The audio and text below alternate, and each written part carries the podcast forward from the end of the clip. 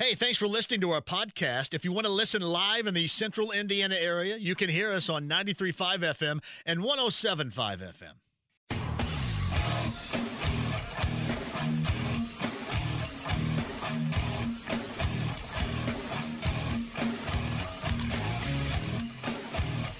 What in the hell do you think you're doing? Hey, John Boy. I'm telling you straight, it's my way or the highway. So anybody wants to walk, do it now. Hey, everybody, we're all gonna get laid.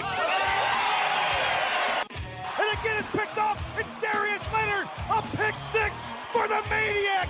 Touchdown, I-N-D-Y. Yes, sir. Oh, the Dickens! Double time! Myles Turner. Yeah! John, I have never been better to be on the air with you here in Indianapolis, a place where so many of my dreams have come true. The Ride with JMV on 93.5 and 107.5. The Fan. Hey, welcome in. We're live today. It's a Bud Light Blue Friday at Kilroy's downtown, and people are already telling me to go after the pepperoni sticks. We'll probably have to do that a little bit later on. I'm going to look for you coming up now and a little bit later on because, in fact, this is going to be a big giveaway day. Here's why. Olivia just told me, in fact, we have seven pair of Titans Colts tickets to give away, seven pair while we're here today. So we'll do that a little bit later on in the show, and all you have to do is come on out. Kilroy's downtown. Man, have some of the great food, as I mentioned. Have yourself an ice cold Bud Light and sign up for your opportunity to win tickets to the Titans and Colts game coming up on Sunday.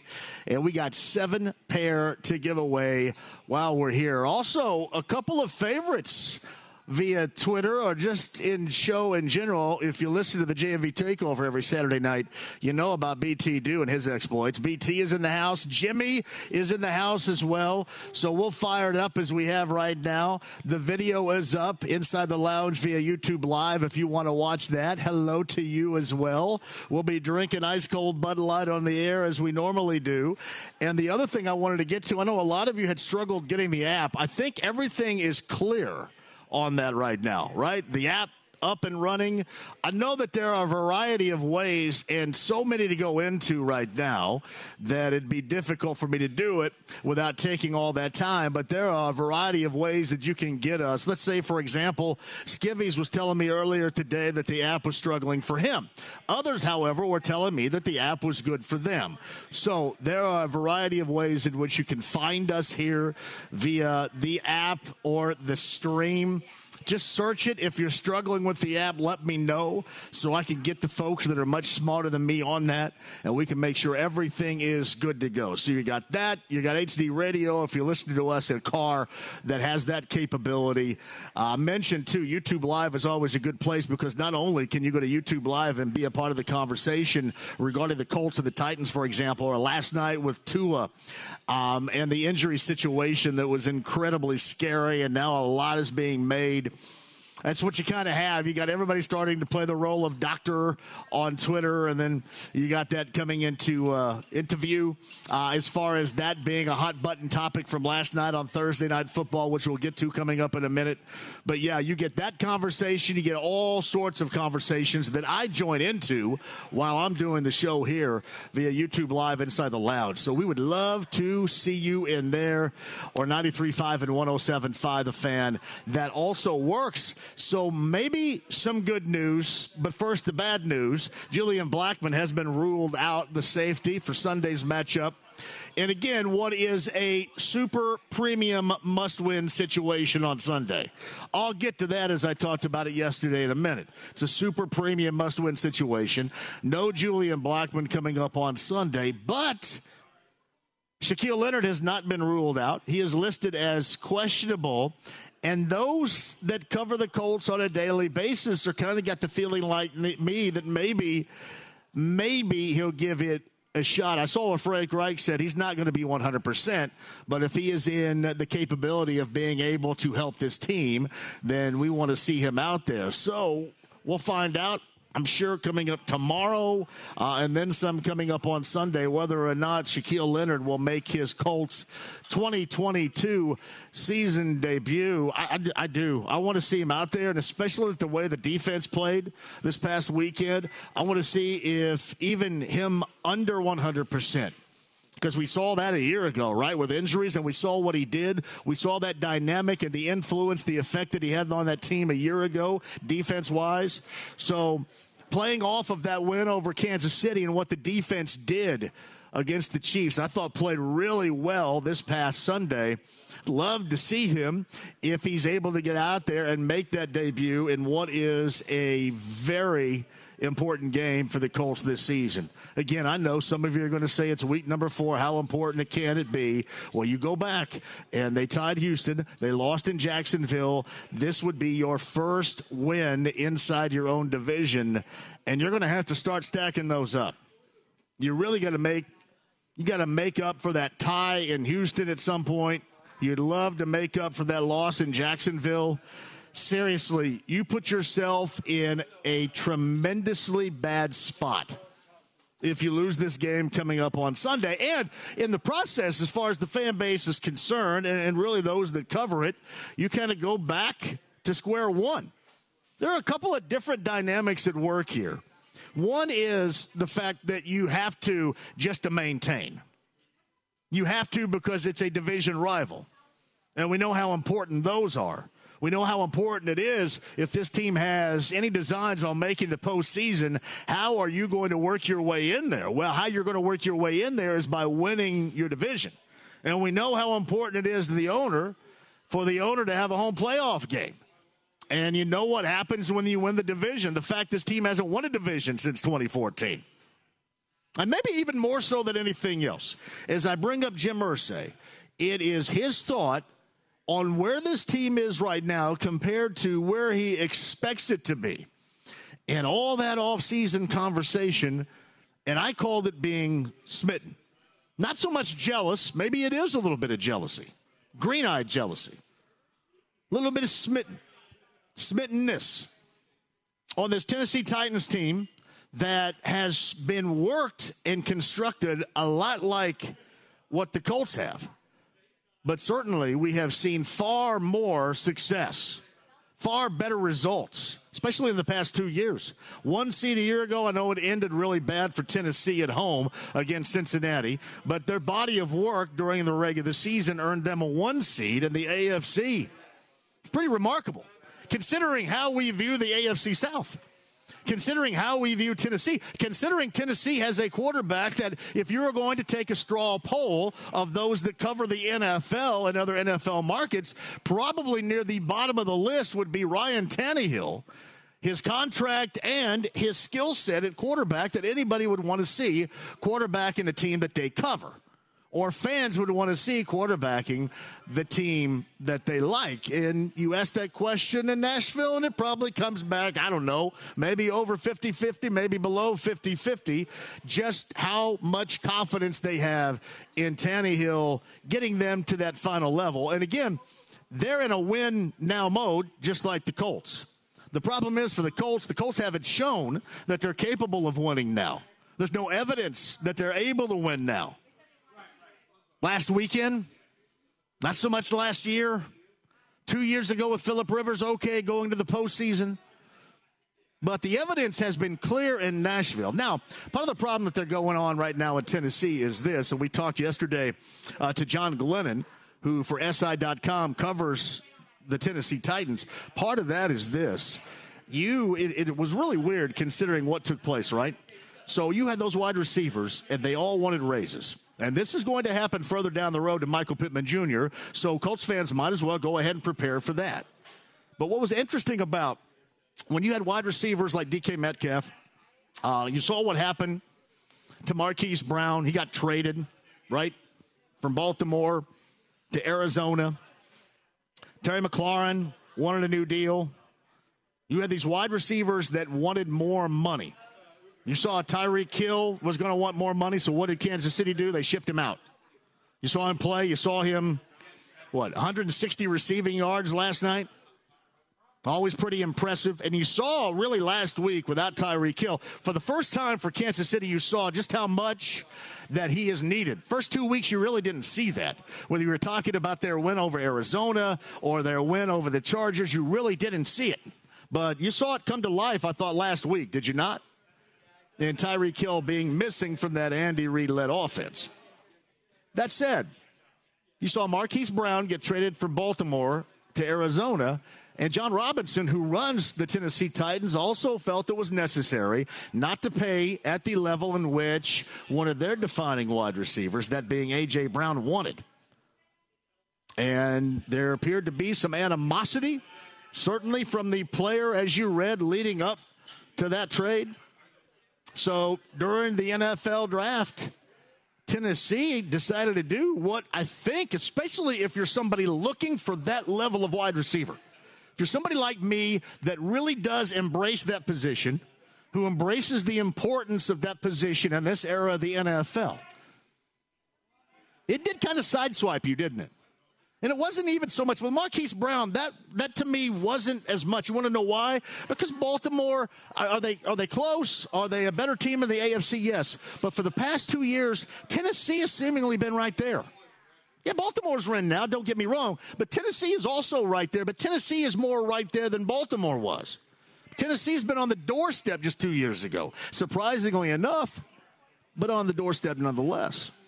So now, even if you go out and you trade away one of the elite wide receivers in the NFL. And then you go out and draft a rookie wide receiver to take his place. You're going to go through some growing pains. And part of the issue is with the Titans, because there is always a, lack of higher level confidence in the quarterback. You're always, you even got, you know, some of that lack of confidence in this offense, even when A.J. Brown was there. And now you're especially getting it without A.J. Brown. You know, and now the di- different direction they're going. In another year on the body and the tread off the tire that is Derrick Henry. I'm telling you, one of these days, that's why it's so important for the Colts to now recognize that you have to start paying attention and taking care of this. Because one of these days, we're going to be talking about the Colts wide receiver position, much in the same fashion as we talked about, or everybody has talked about Tennessee this past offseason. And one of these days, relatively soon, we're going to be talking about the Colts running back in similar terms as what many express regarding Derrick Henry right now. And that time is not that far away. That's why you got to take advantage of it and take advantage of it right now. So that obviously is out there. And as far as being the owner of the Colts and being outspoken this offseason, I bring up the term smitten, you know, jealous. If you remember, you know, going through the entire hiring process, and Vrabel was out there, and then ultimately Chris Ballard first went with Josh McDaniels. Then he bailed at the 11th hour, and Frank Reich ended up being the guy. We ended up seeing Mike Vrabel get signed on as the head coach down in Tennessee, they they are built, they have been built kind of like how the Colts have been built, with the expectations that the Colts have. They've just lived up to those expectations so far. But it has been the outspoken nature of the owner, Jim Irsay, not just talking about his band, not talking about jamming with Mellencamp or jamming with Mike Wanchic or Kenny Aronoff or Kenny Wayne Shepherd or Mike Mills or what he's been doing with his pop culture slash music collection. It has been, when it's been about football, two things. It's been about why Carson Wentz had to leave, why they had to make a change of quarterback, and how I mentioned premium a little bit earlier, how it's a super premium to finally get over on the Titans this year. The Titans, I will tell you this right now, the Titans seem ripe because nothing clearly is going their way outside of their first win of the season last week, much like the Colts. Seemingly nothing is going their way. Taylor Lewan, their right tackle, lost for the season a week ago. Harold Landry, before the season even got underway, done for the season.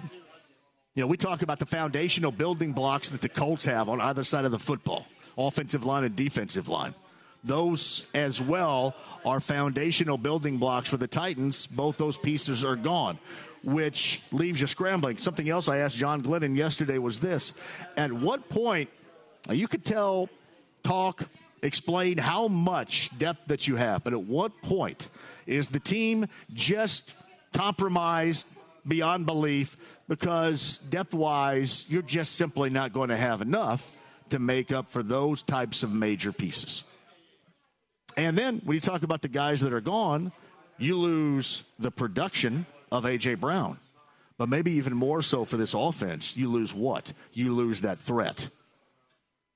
There, no doubt, if you're Ryan Tannehill, you always felt good about having A.J. Brown throwing it to. I mean, certainly they felt good against the Colts in the past. But not only is that production gone, but that threat for opposing defenses is now in Philadelphia playing. And that will have an effect on this offense, much like really, when you think about it, like an injury. I mean, it is. It's like just losing a guy for the season. That production is gone. But more so than anything else, now moving forward, that threat is gone because teams are going to play up on you and teams are going to force you when you run to have to think about doing something else and will not respect what you're doing through the air. Colts fans, you kind of recognize this saga a little bit, don't you? Yes, you've been down this path as well. So a lot to be sorted out in this first meeting between the Titans and the Colts coming up on Sunday. But make no mistake, this is a super premium must win. This this loss on Sunday, for example, if that happens, you are going to be spending to try to get back into it the rest of the year. This gives you some leverage. This gives you some leverage going into a short week. Maybe getting a Denver team that's not what everybody thought it was going to be. In a short week in Denver, then you have time, get a little bit of rest off that Thursday night game, and then get back into it. Seriously, hugely important is that game coming up on Sunday. I want to talk with you about it at 239 1070. Email address is jmv at radio 1.com if you would like to go there. You'll also have us inside the lounge via YouTube Live, Facebook Live as well. You got us on Twitter. I believe Kyle has dropped that or somebody has dropped in. You can watch and be entertained. Oh, thank you very much for the beer pull on up here with LeBeer. Thank you very much. The ice cold Bud Light right here. The stream, the app, and tell me if something's not working, and I'll let you know. 93.5 and 107.5, The Fan. Joining us here, he is the sports director, the longtime sports director of Fox 59. Chris Hagan is on hand. You can't see him on camera. You have no peripheral because the camera's vision. on me. I've been sitting here for like ten minutes. Well, I've got a I've got a monologue in my mind that I prepare, and I got to get that out. I got to like set a, things uh, up. You're like an offensive coordinator. You've scripted the first 13 Yeah, I plays. mean, I've- You can't break away from that. Yeah, I got to. I, you know, I'm, I'm prepared. I always don't want about- that to to be left and go stale. Like when they script those plays and the guy gets like sacked on first down and now Yeah. it's second and 25, do they still have the same script? Do they factor that in there?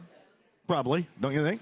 Hey, I was listening to your uh, your monolog that lasted from when I left my house till when I got Mm-hmm. Yes.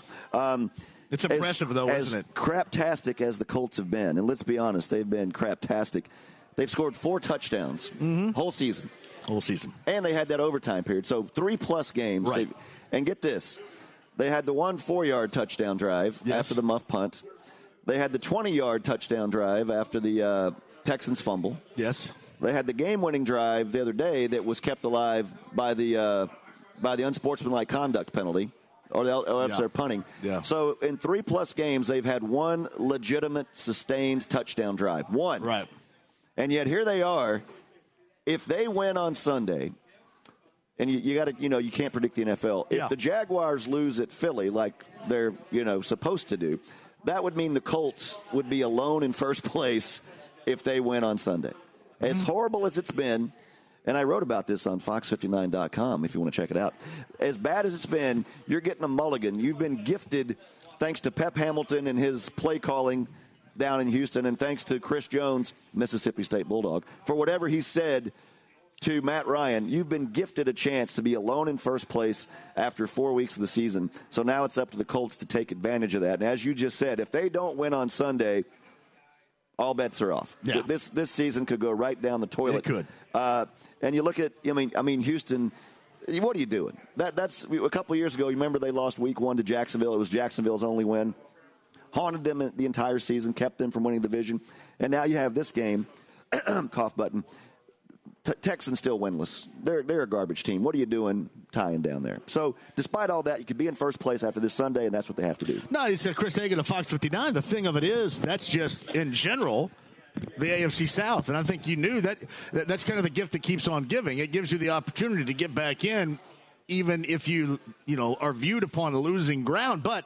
You can't do it within the division. Last week was important. Last week was important to just get a win, and certainly was important to beat one of the better teams of the AFC. But this is certainly more magnified, certainly more important because it's within your division, and you are you are zero one and one in that division that you absolutely have to win this year, and you got to win Sunday. What's funny is, is as cool as it is to beat the Chiefs, you you'd rather you would trade that. You'd rather have beaten Jacksonville than beaten the Chiefs. You know, you'd rather have that laid another loss Oh, on there's them. no doubt, You'd yeah. rather have done that, Yeah. but it is what it is. You got to go handle your business. Lowest scoring team in the NFL, John, forty points. Forty points. Yeah. You, but you win. You're back on track. You get guys healthy. You, you need to see this offensive line earn all the money they're making. You know, uh, pass protection, running game. These guys have to deliver. Now you saw the the benefit of some of these young receivers stepped up last week. Is that is that just a uh, you know a one time deal, or can these guys be considered playmakers for the rest of the season? And now those guys. They're on the game plan. Other teams have seen what Jelani can do. Uh, you know, we kind of knew what Alec Pierce could do. Uh, th- that's what you got to be prepared for now. Is like, hey, these guys are on the game plan. You're looking for Jelani in the red zone. So it'll be interesting to see uh, how this how this goes down on Sunday. I do know I would love to take the under in that. I will, and I said this you know, regarding AJ Brown. I, I gave you a viewpoint of Tennessee. Not only do you lose his production, but what you lose the most with Ryan Tannehill, who everybody is skeptical at best about, even Tennessee Titan fans, you lose his threat. Right. You lose his threat, and the teams really can gang up on Derrick Henry on the run. And really, you kind of see these mirror situations going on. And especially in terms of, you look further down the road, Michael Pittman Jr., sometimes going to want more money. Jonathan Taylor sometime is going to see some of that tread run off the tire. That's why the time is now. You can't mess around. You got to play off that fourth quarter, which is one of the less than a handful of quarters of football that we have seen from this Colts team that's been reasonably good so far. So you take a stepping stone. Even the offensive line played better in the fourth on Sunday. You got to take something away from that. Well, that's why Colts fans were spoiled in the, the Manning and the beginning of the Luck era. Uh, they're not spoiled in that era. Come on, man. They weren't spoiled. They, Fans aren't spoiled. No, not the older ones. I think the fans became No. accustomed to they're making the playoffs every year. Would you not? No, that, that's that's that's what was built with Manning. Right, right. What I'm there was no is- spoiling going on, Sir, Chris, I- because can I everybody, yes, everybody had lived through the lean uh, years, the awful I listened to your 35 minute I opening know. monologue. Go ahead. I'm saying that the standard was set that every year they're going to go, go to the playoffs. That's what was expected. And the reason it was expected is because somehow all these guys produced for numerous years. You had you'd walk in that locker room, you're like, well, you can count on Reggie being there, and there's Marvin, and and there's Peyton, of course, and there's Dallas Clark, and there's you know Freeney, and there's Mathis. Uh, it's like where I was making the point. I was agreeing with you that the windows of guys in their prime don't always line up They like don't. that. So you've got a Jonathan Taylor. You know, you saw Derrick Henry, the world's greatest running back of all time, gets hurt last year, and then then what? You know, you lose a guy. While you got a young JT, he's out there ready. You know, they're giving him the ball 31 times in Week One. They're they're riding him, and then you've got uh, a Matt Ryan. You know, who, who knows how much tread is still left on that tire? We saw glimpses of it last week in the fourth quarter. You got this offensive line, all these guys, you know, first round picks, stud players. Uh, the time is now. You can't just sit around and watch the wheel go around and go, well, you know, next year we're going to have this. And because you're right, you know, Michael Pittman goes out there and earns himself a giant contract. He's he's he's not from Indianapolis. You think he's going to? I'll, I'll just give him the hometown discount. No, it's a business. Players come, players go, and uh, what- the point I was talking about, spoiled. The fans were spoiled by having a roster that you knew for the better part of a decade. You knew who was lining up on both sides of the football, and you knew how they were going to produce. And that's not the case in this day and age for the horseshoe. Well, those those expectations became that because we were finally all taught, especially from '84 to the start of the Manning era, with the exception of '95 and that AFC title game run in the postseason. We were taught to expect that. You know, that's when you first got that taste of this is how it's supposed to be. So th- that's the bar. I just, I, I think the spoiled thing would be, I guess, for those that were born and didn't really have to live through those first 15 or so seasons when things were a joke around here. What if you walked in here every day for 10 years and as soon as you walked in, they just laid some free pepperoni breadsticks I'd appreciate at your table? I'd be so appreciative. you would get used to like, hey, whenever I walk in, and then you walked in, and all of a sudden they're not there. Then you come in again, they're not bringing them to you. You're like, would you say that you had been spoiled It's to the, expect it's, that? it's it's the taste, the expectations of the taste of the breadsticks, Now, not the uh, lack of a price tag. exactly. No, I'm It's- talking about the expectations. That's why they're not spoiled. Okay. So you don't think these fans that didn't start paying attention until the playoffs? I, don't think anybody in my spoiled. age. I don't think anybody in my age bracket that saw this Colts team perform week after week prior to the Manning era. Right. But I'm saying Uh, you- nobody's spoiled you because you've been through the worst. Maybe that's a better term. They were they're used to it. They expect it. Maybe not spoiled, but there was a a bar set, and even by the owner who goes out there and talks about multiple Lombardis and we're going to do this and do that. He has an expectation. No doubt. So that that's you know it's semantics now. What word do you want to use? But you know, not winning the division since 2014 doesn't sit right. The Colts won nine of the first 13 AFC South crowns, and now every team in the division except the Colts have won it since 2014. And to me, th- that's ridiculous.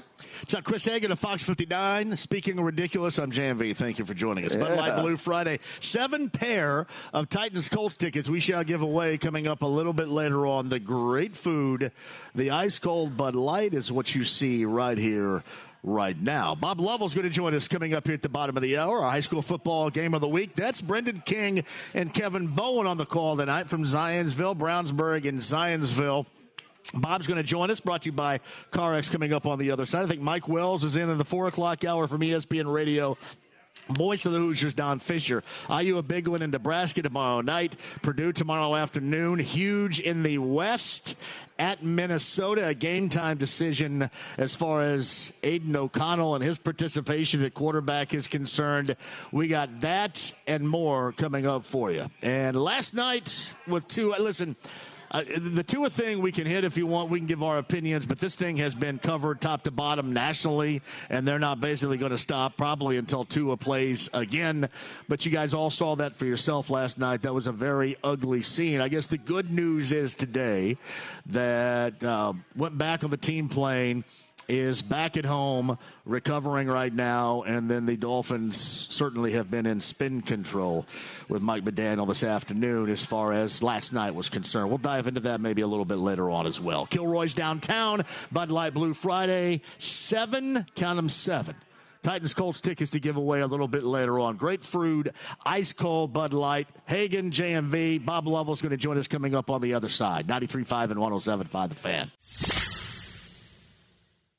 The Ride with JMV. Fat, drunk, and stupid is no way to go through life, son. 93.5 and 107.5. The Fan. Hey, welcome back. We're at Kilroy's downtown Bud Light Blue Friday.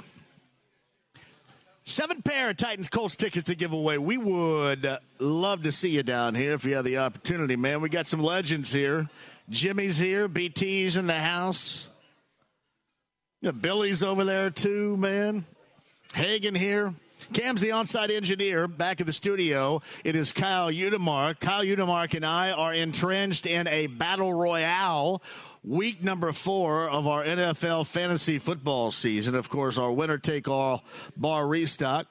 Last night, Kyle, before we get to uh, Bob Lovell in just a second, I thought I made out pretty good considering you had Joe Burrow. I had Ja'Marr Chase. I don't know who else you had last night, but I thought Chase didn't have a good night, but at least in fantasy football terms, he held his own.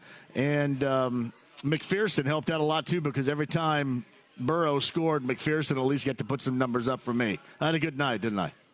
Yeah, it kind of wasn't fair. I was lucky that neither of the touchdowns went to Chase. And then I had Yeah. Jalen Waddle as well, who didn't do very much at all after Tua went out. That was a big deal last night. It was, too. And the, the Tua story we'll get to a little bit later on, but on the Andy Moore Automotive Group hotline. Brought to you by CarX.com, the Joe Childers 14 Central Indiana locations. Also, the sponsors of the high school football game of the week with Brendan King and Kevin Bowen tonight at Zionsville. Brownsburg and Zionsville is that high school football game of the week. And now to talk about that and then some, Bob Lovell of Indiana Sports Talk is with us. Hey, Bob, thanks for the time. How are you, buddy? I'm great, John. Thanks for having me. Is the pairing show this weekend?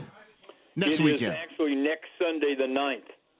That's incredible. I can't believe that is already here. So this is week seven. So the pairing show comes after week eight, right? That's that, that's right. Paul Condry and I uh, live from the IHSAA headquarters on the IHSAA Champions Network, and uh, Paul's doing all the work. I'm going to get all the credit. So uh, that's how it works. So we have seen a great deal of parity, Bob. Would you not Yeah. say in this football season so far? Correct? No question, John. That's that's been the uh, the word from literally day one, and uh, you know we're fortunate here in Central Indiana to have a whole lot of really really good football teams, and so with parity with that you know, parity, yeah. Go ahead. No, I mean it's it's it, and it's not just uh, you know one particular class. Uh, and we've said this before. You know, I think you look at at one A. Luth- uh, I mean, excuse Lutheran's really really solid in in one A, and uh, I'm not exactly sure who can line up uh, uh, and play them in in one A. Two A. You know, uh, Andrean's good up north. Uh, Mater Dei's having another one of their type of years, but a big battle in 2A tonight. John Cecina and Triton Central. That's number five and number six. Those teams are really good. Heritage Christian and Lapel, uh, 11 and 13 in, in the polls. So, you know, it shows you the balance. Um, you know, 3A is one of those things. West Lafayette has played awfully, awfully well. I'd, I'd probably give them the favorite right now. New Pal similarly has been steamrolling people in 4A, but there's some really good teams. 5A, 6A, I think it's a toss up. Toss it up and see who can play. Brownsburg's number one for a reason. We're going to see it tonight on our game of the week. They're explosive as can be offensively, talking about playmakers on both sides of the ball. Up north, the big battle, best game of the night. Uh, number one in 5A, Mishawaka hosting number five, Northwood. You'll have an idea what's going on about that. And then locally, number four, Whiteland hosting number seven, uh, Mooresville in 4A. Uh, some really, really good teams. Franklin and, and Plainfield, that game at Franklin. So, John, um, yeah, parity is exactly what this is about, and that's why Friday nights are so much fun. To Bob Lovell of Indiana Sports Talk, brought to you by CarX, your 14 Central Indiana Joe Childers run. CarX locations for the one nearest you. It's CarX.com on the Andy Moore Automotive Group hotline. I wanted to ask you this, though. With that parity that we're talking about, and given coming up a week from Sunday, that is the pairing show. Uh-huh. How, how much how much more important would the draw be now in a season like this that across the board has so much parity compared to other seasons when maybe there's not this particular level? Does it make that draw even more important coming up a week from Sunday? Well, it probably does. Uh, I think if you look at in six A, they they only have they don't have all the rounds. They get the first week off, so Right. you, know, you only you only have to win a couple of games. But I, I do think you know from five A down, it's uh, it's very important. Uh, and again, you know, you don't have the home court advantage so much in football that you do in basketball, but still being at home, home crowd, all the excitement, all the pageantry going on. Um, the big thing, uh, Paul Condry, my broadcast partner on the on the uh, pairing show, John, has always said that winning a football sectional in Indiana is the hardest championship to win because of, of so many factors over which you have no control as a coach. For example, grading periods end at about that time, so you may have some in- ineligibilities. Number two, the, the the draw depends on determines on who you're playing and where. Uh, you can't control where and when you're going to play. Uh, you start to put all those factors in there, and then factor in the weather, which we know we have no idea what it's going to be. So you go through all of those particular things. It's it's hard. So if you can get a decent draw, you can help um, negate some of those factors over which you have absolutely no control. So Bob Lovell joins us. I got a little bit of alumni concern today because my, my Thunderbirds my Thunderbirds are welcoming in tonight Owen Valley. Owen Valley oh, six and zero on the season, and yeah, yeah, yeah. All Rob Gibson's you team was oh, no. and they, they were they were legit a year ago, but Oh, it seems like they Oh, just kind of taken that baton and ran really with it good. even more this year. No, they're really good. No, seriously, they're very, very good. And it's, it's a neat story, uh, you know, because you know you're in a situation where, as you mentioned, they were pretty good a year ago. They've actually gotten better, I think. Quite frankly, they are. Uh, they're a legitimate team. They're going to go far in the tournament. Uh, whether they can get to Lucas Oil, I don't know. But I tell you what, they have, they are really, really good. And for your guys, that's the wrong team at the wrong place at the wrong time. Yeah, all the above. I think you're absolutely right about that. All, all of the above, unfortunately, from my birds. Um, how about this? I, listen, it, it, didn't take much because it's not like they, they fell off very far. But you impressed with a, a rebirth of sorts, certainly a getting back to what had become the norm in New Pal, starting out 6 and 0 and having the type of team that we have seen. They get Shelbyville later on tonight. Not at all surprised because Kyle Ralph is a tremendous football coach. Uh, the culture that he's developed is, is one of winning. Uh, and, um, you know, you just think back, you go back to the Charlie Spiegel days when they were steamrolling people. Uh, they, they are maybe not as uh, explosive with this group, but defensively they're hard to play, and uh, they they don't beat themselves, and they're really solid on both sides of the ball. Um, they are. Um, again, I, I, if you look at a favorite in, in 4A, I think you have to start there for the obvious reasons. All right, Bob Lovell joins us. Chatard Cathedral, I believe Ron Roncalli are all playing teams out of the state of Indiana. Right. The Cathedral, right. I believe this is their senior night too, and a shout out to uh, Patrick Kendall, who was a senior along that defensive lines, had a fantastic career there. They get Cincinnati LaSalle. Chatard, meantime, gets Christian Brothers. Yeah, I don't think that's like Church Brothers, right? That place that does your car up, um, you know, fixes your not not yeah not in terms of fixes the engine, but fixes the body work on your right. car. And then I believe Roncalli's got Louisville Male coming up later on they tonight. Do. So we yeah. always kind of ask this question this time of year. For those three schools, you think it's good in, for example, week number seven to kind of play outside not just your general area, but also out of the state?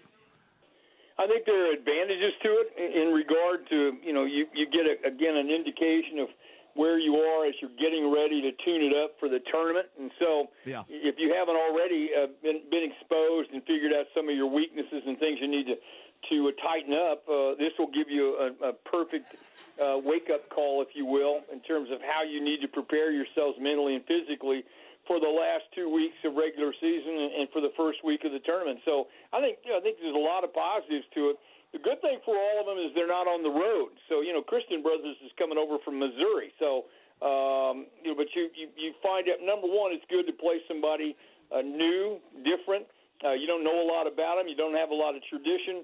So you're going to now you, you're exposed on what you can do fundamentally. Do you or do you not have a solid base in terms of what you've done in practice in these games to be able to play a team you don't know a, a terrible amount of, about? So, yeah, I think there's a lot of good things about it. There are some negatives.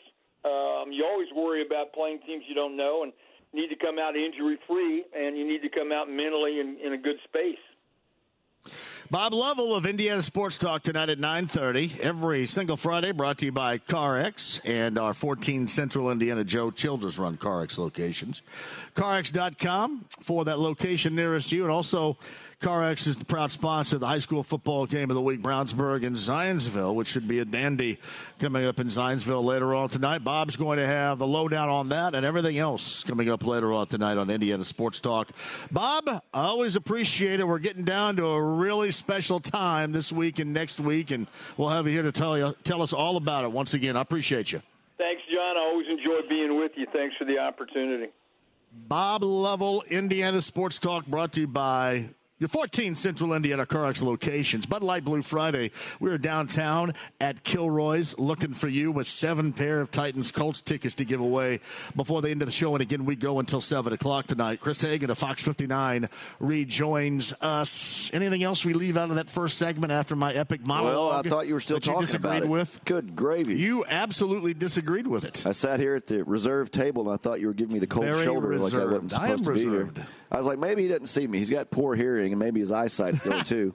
but you sure as hell looked up when you saw the beer come down in the hmm. peripheral vision. It came right here. It's ice cold too, buddy. I, I, I do like his like from week one. You've been saying it's a must win, and and the way the schedule fell in line, it seemed like they all the first four weeks. I thought I didn't think week when you look at the schedule, I didn't think week three was going to be must win because I thought they would have won in Houston and Jacksonville. Then you're like, oh, you can you can lose that in Kansas City, and you turn around and then it's must win against Tennessee.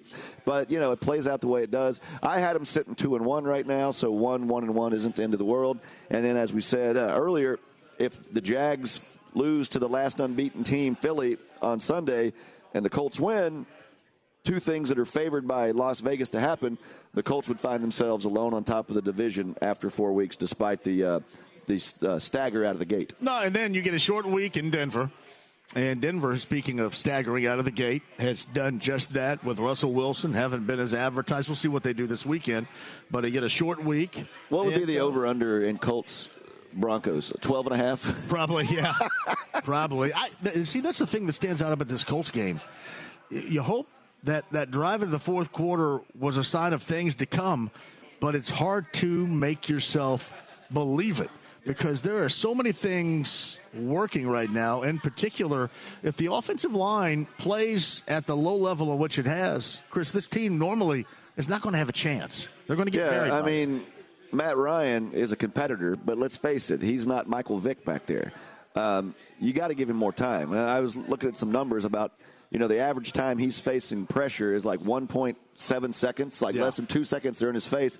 That nobody's going to succeed in that. So uh, you talked about buil- building on that last drive, and I don't want to belabor the point, but it, it goes in the books as a 16 play, 76 yard. Like you're like, wow, that's incredible. No, that drive really ended at midfield when it was going to be fourth and 14 and they were going to punt.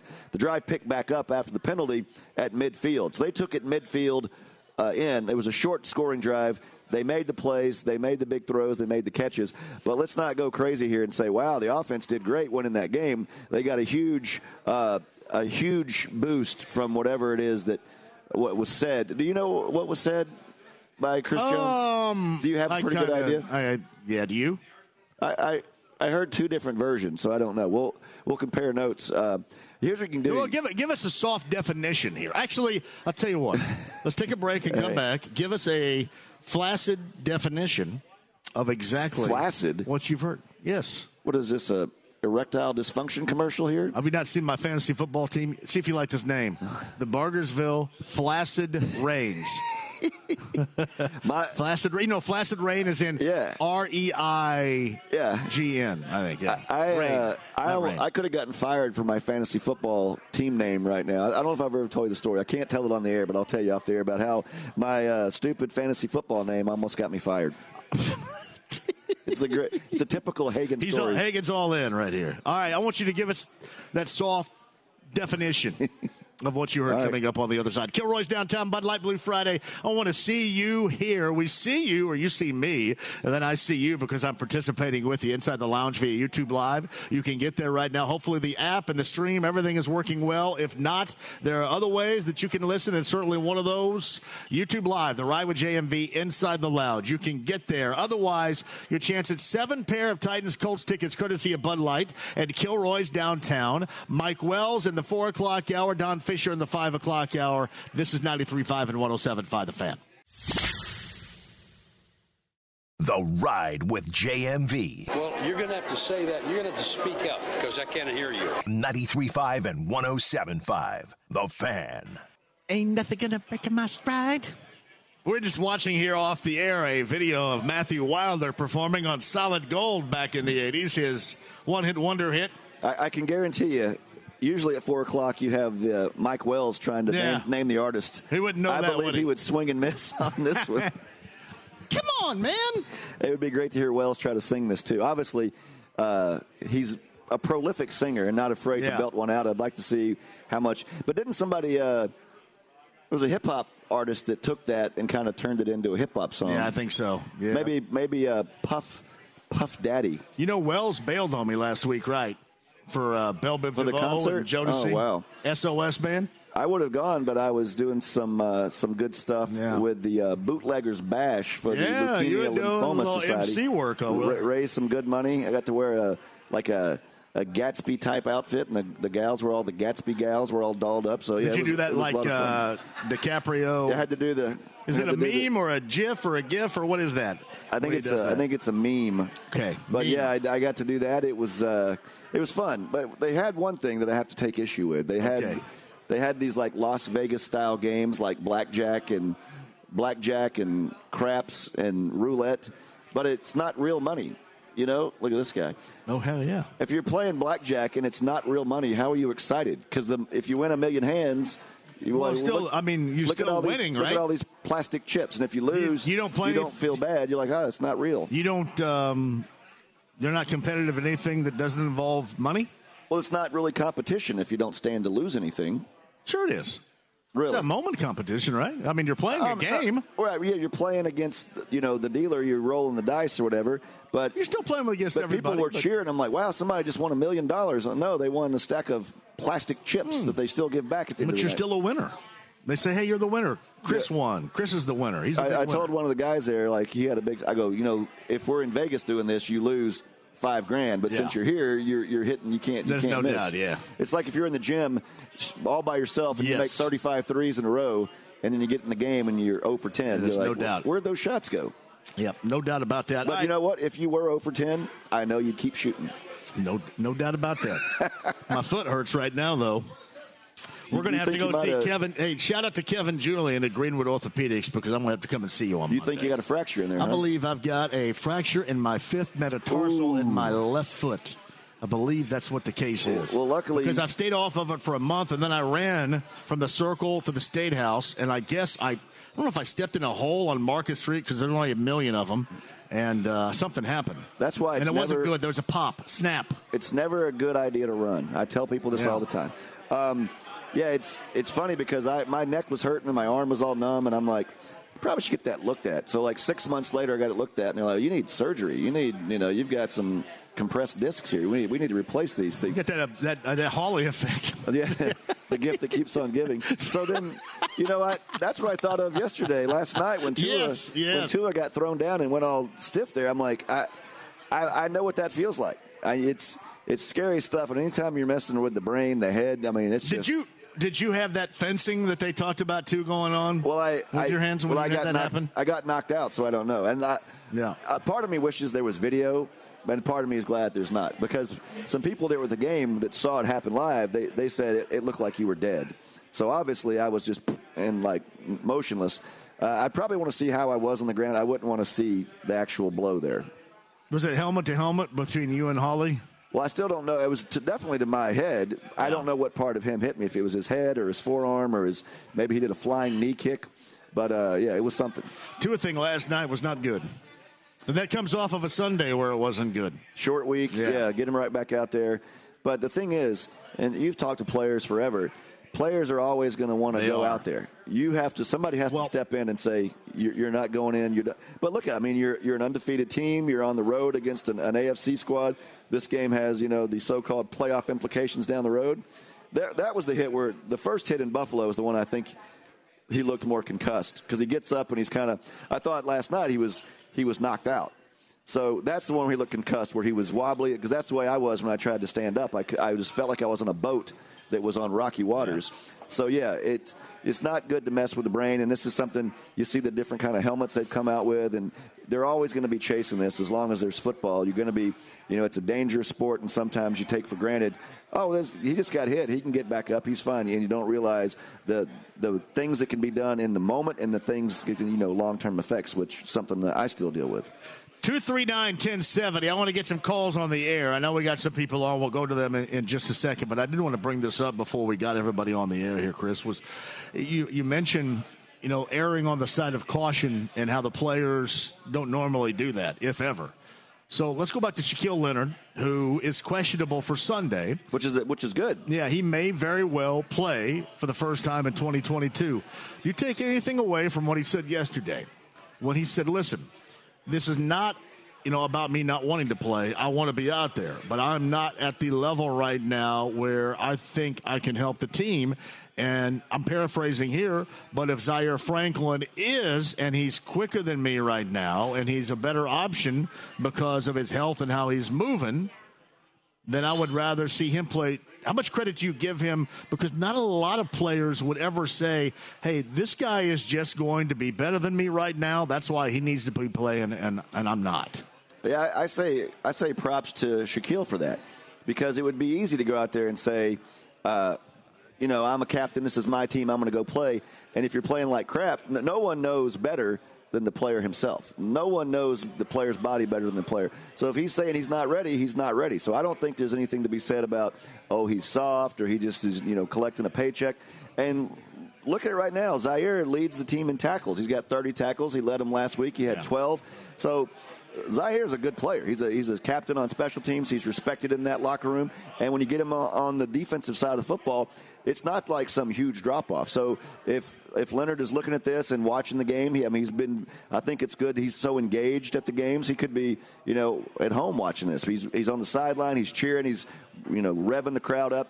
So I think he has a good idea of what Zaire's doing, and I think he has a good idea of how he feels.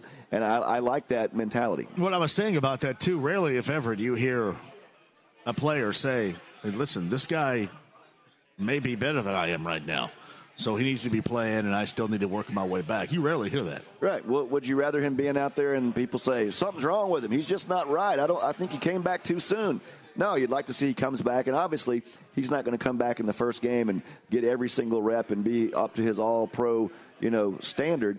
But you get him back, you give him, you know, 15 snaps. You realize you have Franklin out there that can hold down the fort on the plays he's off, and then your your idea is you have him as healthy as possible and up to his form, you know, on the back half of the season, and then playoffs if there should be that situation. It's Chris Hagan of Fox 59, JMV here, Kilroy's downtown, Bud Light Blue Friday. We have seven pairs, seven Go see the Titans and the Colts coming up on Sunday. We'll start giving those away coming up by the end of the show. We're here until 7 o'clock tonight.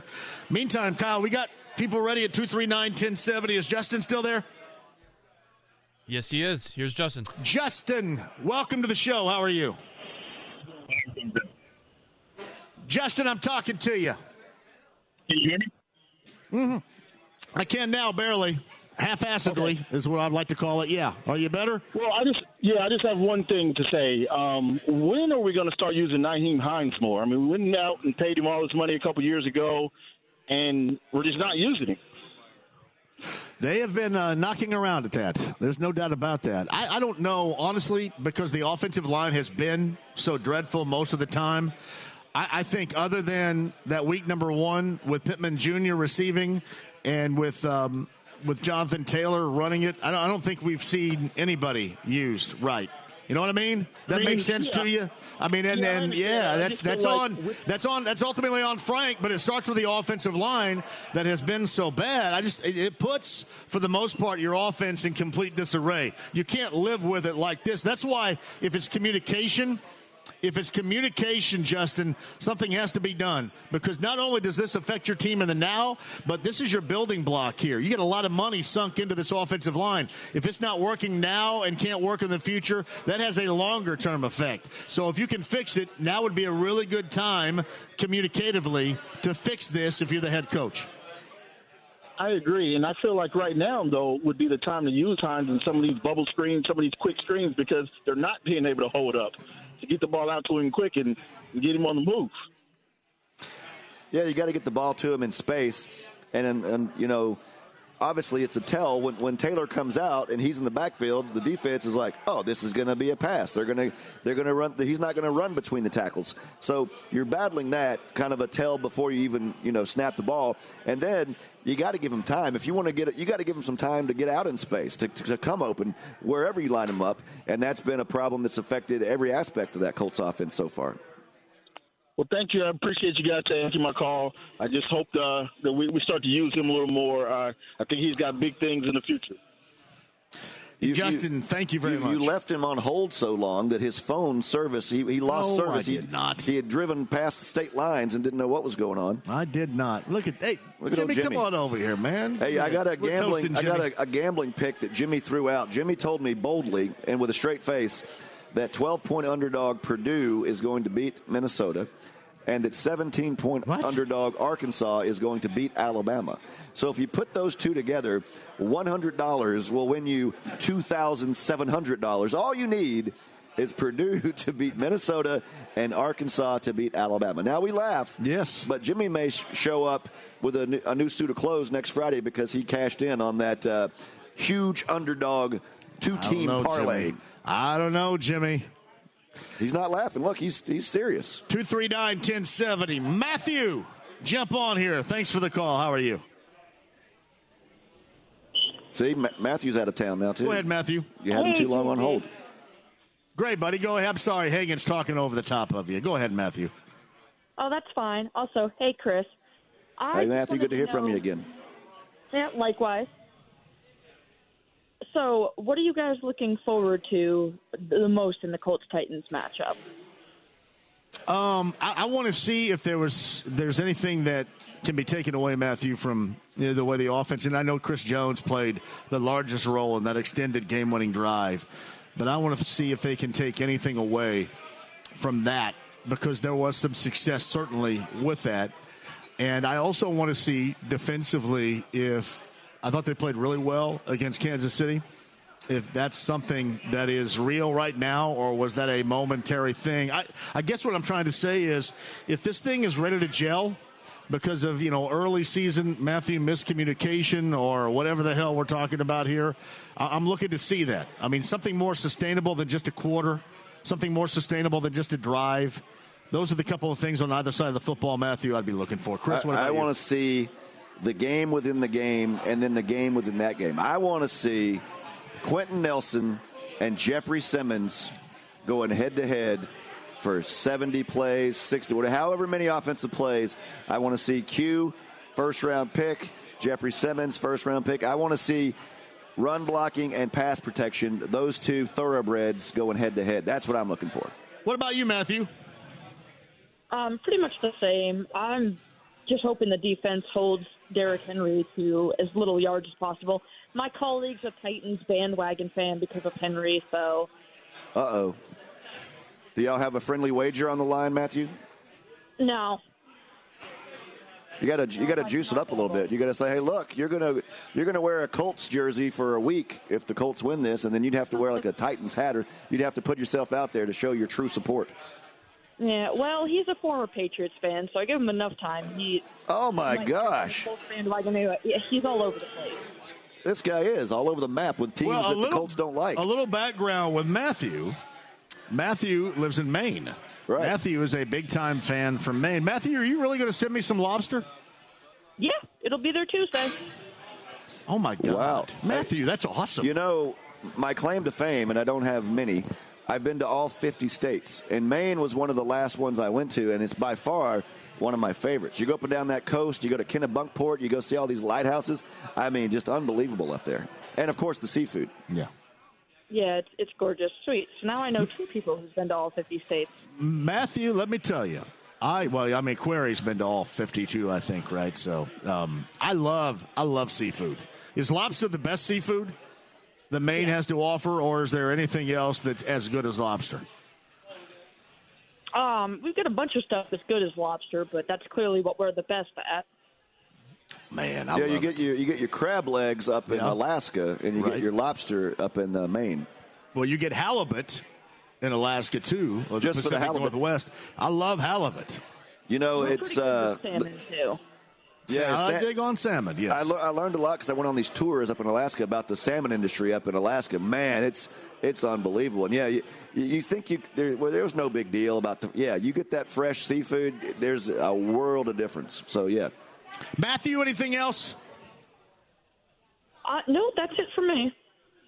Hey, thank you for the lobster too. I cannot wait. That's Matthew in Maine right there, who also hangs out inside the lounge via YouTube Live, right there, which is spectacular. Lobster. Now, did you go to Buxton when you were in Maine?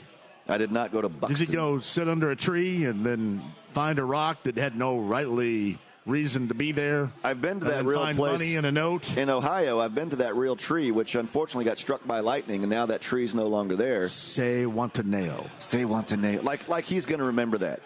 Um, you would. That's pretty. Yeah. and I went to that. I went to that prison, the uh, boys' school, whatever it Hmm. really was. I went inside there, West Woodward, and I snuck in the back door there and took our own little private tour. So yeah, that's that's one thing that I've been so fortunate to travel a lot for work, and when I go there for work, first thing I do is I'll be like, things to do in this area, like what's cool, movie locations. You know, you can go in the Cleveland suburbs there. You can go to the uh, the uh, Christmas Story house. Yep, I knew that. Go, go right up there. Well, I've done I've done the tour, and this is just my own tour because you can find these places. All the John Hughes, all the Chicago, the Oh, Highland yeah. Park movie homes. The John Hughes one. I went to Jake Ryan's place. Ferris the Ferris Bueller's house is actually Ferris Bueller's house is in California, but And you know um, those people- Cameron Cameron Frye. Cameron Frye with the Ferrari going out to the back. That's in and around Highland Park. And Tom Cruise's risky business house. Oh. Samantha Baker from 16 Candles. I went to all these. Th- those people love it too when you show up there. Like uh, the the house from um, Breaking Bad, they've had to put up a, like a little barrier, like "Don't come under our door." The uh, Sex in the City house, people would want to go get their picture right by Yeah. the front door. They've had to put up a thing like, "Hey, please be respectful. Somebody lives here." But you know, when you buy that house, you got to expect that. I was looking up because we're going to Dallas. I was trying to see where uh, what is the South Fork Ranch? Yeah, yeah. From the TV show Dallas. Like you look at that now and you go, man, how did that entire family live in that house? Why, why did why did the uh, why did both brothers and their wives live in that because house? it was only a dream. Uh, it is cool when you go see those places, and um, they're all over the place, and some of them still there. What, on a grisly note, uh, Wes Woodward and I, we went to uh, Nicole Brown Simpson's condo, and we made the drive to where OJ's house was, and we did the timing to see if we could have made, made it in the same amount of time he did, and we did. But that's the story for another day. It's a little weird right there. Well, the Fast Times at Ridgemont High house, Yeah. where Stacy lived with the pool and back. Hey, So, show them how you can stand up there. underwater. Who's this Taylor? that guy. One of the one of the more underrated lines ever is Damone saying to Brad Hamilton after he walks in the house, "Who's this Taylor?" The, the lines, I don't know if they were written, but like when he meets Jefferson, oh, is that your little brother? He's a good looking kid. And then when, when Ratner wants to fight him and he goes, I woke up in a great mood. I don't know what happened. See, here's what's funny. Everybody thinks that I just enjoy the part where Phoebe Cates comes Oh, out I of the pool, which, part. while that was incredibly enjoyable, it was all great. See, there is no lull. Find me a movie where there's no lull. Give me a movie where there's no lull. The, the greatest thing about that there's was no lull in this. There's no lull in Die Hard. Well, the thing was, Fast Times, we were teenagers when that movie came out about teenagers. And that was Mm-hmm. the first movie that really showed, at least to me, that how teenagers really behaved and Yes. talked and acted. Otherwise, they were just considered, you know, periphery characters like, oh, that's just the son and that's just the daughter. No, that people were living real lives and doing real things and, you know, getting so close. You were so close to the stage, you probably scared the band. No lull. Roadhouse. once it no lull. yeah. That, those the are, Fugitive. No lull. What's great is when you sometimes even now when I go into some to see some movies at the Yeah. theater, which I love to do, and you haven't done for like 30 years. Since 1999. Last century was when you- Actually, September the 21st. I just celebrated another anniversary. Wow, you Yeah. can tell like when some of these like I remember I saw the new Star Trek movie with Chris Pine, and as soon as it started, I was like, oh, this is going to be one. Like we're into it. There's no like let's introduce these people. Like the movie has started, and Yeah. it's going to be a roller coaster. Forrest Gump, no lull.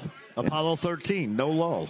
Rarely Boogie Nights, no lull. Did you see where Tom Hanks recently said he's he's only been in four he's been in four pretty good movies or something like Yeah. that, and I, people were sending out their lists. That's something that'd be fun to put on Twitter. Have people tweet at you with their their four the four good movies. If if Tom Hanks only has four, what is his top four? His his Mount Rushmore, I guess you'd say, of Tom Hanks movies. Well, Bachelor Party, clearly. That's what I said. I There's said, no lull in that either. This list is incomplete without uh, Bachelor Party. I, I just want to be entertained the entirety of the time, and it's when you can go back to it and it feels as good and as fresh as when you first watched it. That's that's what gets me in a film. I like like I can watch Die Hard as many times as possible, and nothing ever gets old. Yeah, there's there's you know there's a, a short list of five or six movies that no matter what, even if it's like the TNT commercial version, you know, bad words taken out, Yes. you're still going to sit there and watch. You know how it's going to end, but you just want to sit there and savor and enjoy each moment. So Chris Hagan, JMV, we're live. We're downtown at Kilroy's. Join us, Bud Light Blue Friday. I got seven pair of Titans Colts tickets to give away. We would love to see you win those. Seven pair to give away for what is a huge game coming up on Sunday. No Julian Blackmon. He's been ruled out. Shaquille Leonard just may well make his 2022 debut for the Colts coming up on Sunday. A story we will follow. Last night's Thursday Nighter, Cincinnati a winner over Miami, but that was certainly a backgrounder considering what happened to Tua at quarterback. Got that and the start of a busy week number four with you. Live downtown at Kilroy's Bud Light Blue Friday. It's 93.5 and 107.5 The Fan. The Ride with JMV. Smokey, this is not 'Nam. This is bowling. There are rules. 93.5 and 107.5. The Fan. Just the two of us. Ooh, that's a good one right here. Grover Washington Jr. on Yes. saxophone.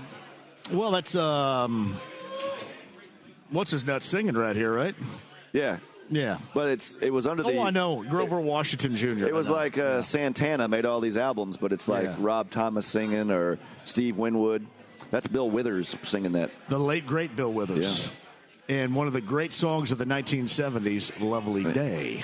That's why on that that song, just the two of us, it has the lengthy saxophone Yeah. f- front and center. Just like every Santana song with somebody else singing, it has the cool, you know, guitar riff in the middle of it. Tag and JMV, Kilroy's downtown Bud Light Blue Friday. In fact, I think in the five o'clock hour, we're going to start giving away these tickets. We have seven pair for you. So yeah, join us down here, Now, is it- Kilroy's downtown. Are you supposed to say seven pair or seven pairs? I say pair, as in uh, you get a pair. These are a pair of tickets.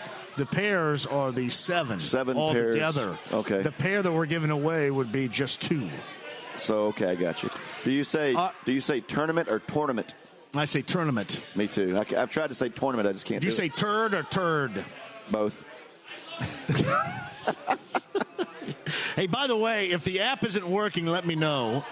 Some have informed me that the app is functioning fantastically right now. Others, others like Corey Kenny says, "What is going on with the app? Is this a situation, Kyle, where we've got to um, reboot this, start over again? If you're having issues with it, you know, give me some technical so. advice." If some, if some people are Yeah. able to get it, I would maybe try deleting the app, re-downloading it, and giving it another go. Yes. Give it a try. Shout out to John McClane, not John McClane, formerly of the Houston Chronicle, not John McClane from Die Hard, but John McClane, who's a listener to the show. There you go, John. John McClane. So, hey, if it's not working, man, reboot that bad boy and then let me know what happens right there as well. Again, live at Kilroy's downtown. I think Wells is uh, with Layla at a doctor's appointment right now, so we'll wait on Mike from ESPN Radio. And uh, he can join us whenever he can. JMV, you had mentioned you haven't been to the movie theater since when? What date was it? September 21st, 1999. September 21st, 1999, the Shiloh Theater in Avon. And even though it was released back in May, it was to see Star Wars Episode 1, and it so profoundly sucked. It, it turned you off that forever. I thought, you know what? I'm just done with all this. you know what would here. blow you if you went it. into this would be like Oh, uh, yeah. this would be like in the one of the Back to the Future movies. If you went into Yeah. a theater now, it'd be like when he goes into the future and sees all the modern things. Yeah. there's like they have bars. Oh, I know. It'd be like Charles Ingalls now. going to Sleepy Eye. They have, they go, have, oh my. yeah, they have chicken fingers and cheese Oh, sticks, no, and you, you get your own, you butter your own popcorn. Yes. The movies are in color now. I know You could there's they're talkies. Yes, yes. They, they have I don't audio. have to read subtitles. Exactly. Yeah, it's. Uh, I love going. They have they have seats. You pick your seat before you go, so you know where you're sitting. You don't have to go in there and look for one and do you know do the tag That's a lot of work for me to It's do. a- I just the- want to walk in there in. are recliners. You can lay back in the seat. You can sleep through the movie if Can it's I bad. just walk in and have Mark Ratner take my ticket, tear it in half, and go sit down? Can we not do that anymore? Poor Mark Ratner. Come on, man. I don't want to do all that crap. I just one of my simple pleasures in life is going to the movies, and I, as you know, I'm off on Fridays. So you roll into a movie like at two o'clock on a Friday, no one in there. It's like you have your own, you know, theater, which of course you have in your palatial estate down there. Oh, there. yes. in uh, Bargersville. Yes. Uh, so yeah, it's you, you need to go- maybe I'll treat you on your next birthday. We'll go to a daytime movie. I've never been to a movie with my kids. Father of the year, Ever. John Michael. Ever. But by the way, I did see, and shout out to CG, I saw Lainey and her class. They had a field trip today. They were outside the State House, and that's where I got injured when I ran over there and stepped on something, hurt my foot. But it appeared that Laney, we're now at a point now where Laney may be just a little bit embarrassed Yeah, yeah. about my presence with her friends. I think that happened a long time ago, to be I think honest. the, the basketball girls would be different, but this was her classmates that don't normally see me. I think there was a tad bit of embarrassment happening with my 12 year old daughter, Hagan. I, do. I was I was in sixth grade. I was in a mall in Baton Rouge, Louisiana, and my dad put his arm around me walking through the mall, and I just remember instinctively I I, I slung his arm. Yeah. Like, what, like, what are you doing? So now you look back on it, you're like, man, that was kind of a d bag move. I bet that, that probably hurt his feelings, but that's what happens My mom used to yell at me while I was playing basketball, and I'd tell her to shut up during the game. during the game. oh no, John! that explains a lot I'd say, about would you shut up? Golly. I'd Say, shut up! You know what? I would have left the game and gone home and said, "Hey, hey, champ, good luck getting Well, home." hot here's shot." the thing, and this has changed right now. I don't know how many of you see this in basketball, and I don't. I don't want Laney doing this. And Laney and I, Laney and I have talked about this, and I, I think the stuff. I, I have pared down my reactions in games to the point now where I just kind of sit there very stoically with a straight face, like I'm at a poker table, because anything I do after something that goes, let's say, non-successful, anything I do if she were to look over and see a reaction or a face palm, or I can't do any of that. So I just sit there with my arms crossed, like I'm at a poker table. You got to be like uh, Archie Manning. Yeah. Remember they'd always find Archie, and he, he looked like Woody Allen. He was wearing Yeah. those big black glasses, and he had a ball cap on. You know, he's like at the World Series of poker final table. That's what that's what you have to do. I bet that. Well, you know, we're trained to do that because people always say, "You must love to go to all those games," but we have Yeah. to sit there and you, you can't yell and go, "Oh, you can't." Uh, otherwise, you'll get cussed out by the front office of the uh, Baltimore Ravens. Andy Moore Automotive Group Hotline from ESPN Radio, fresh out of a doctor's appointment.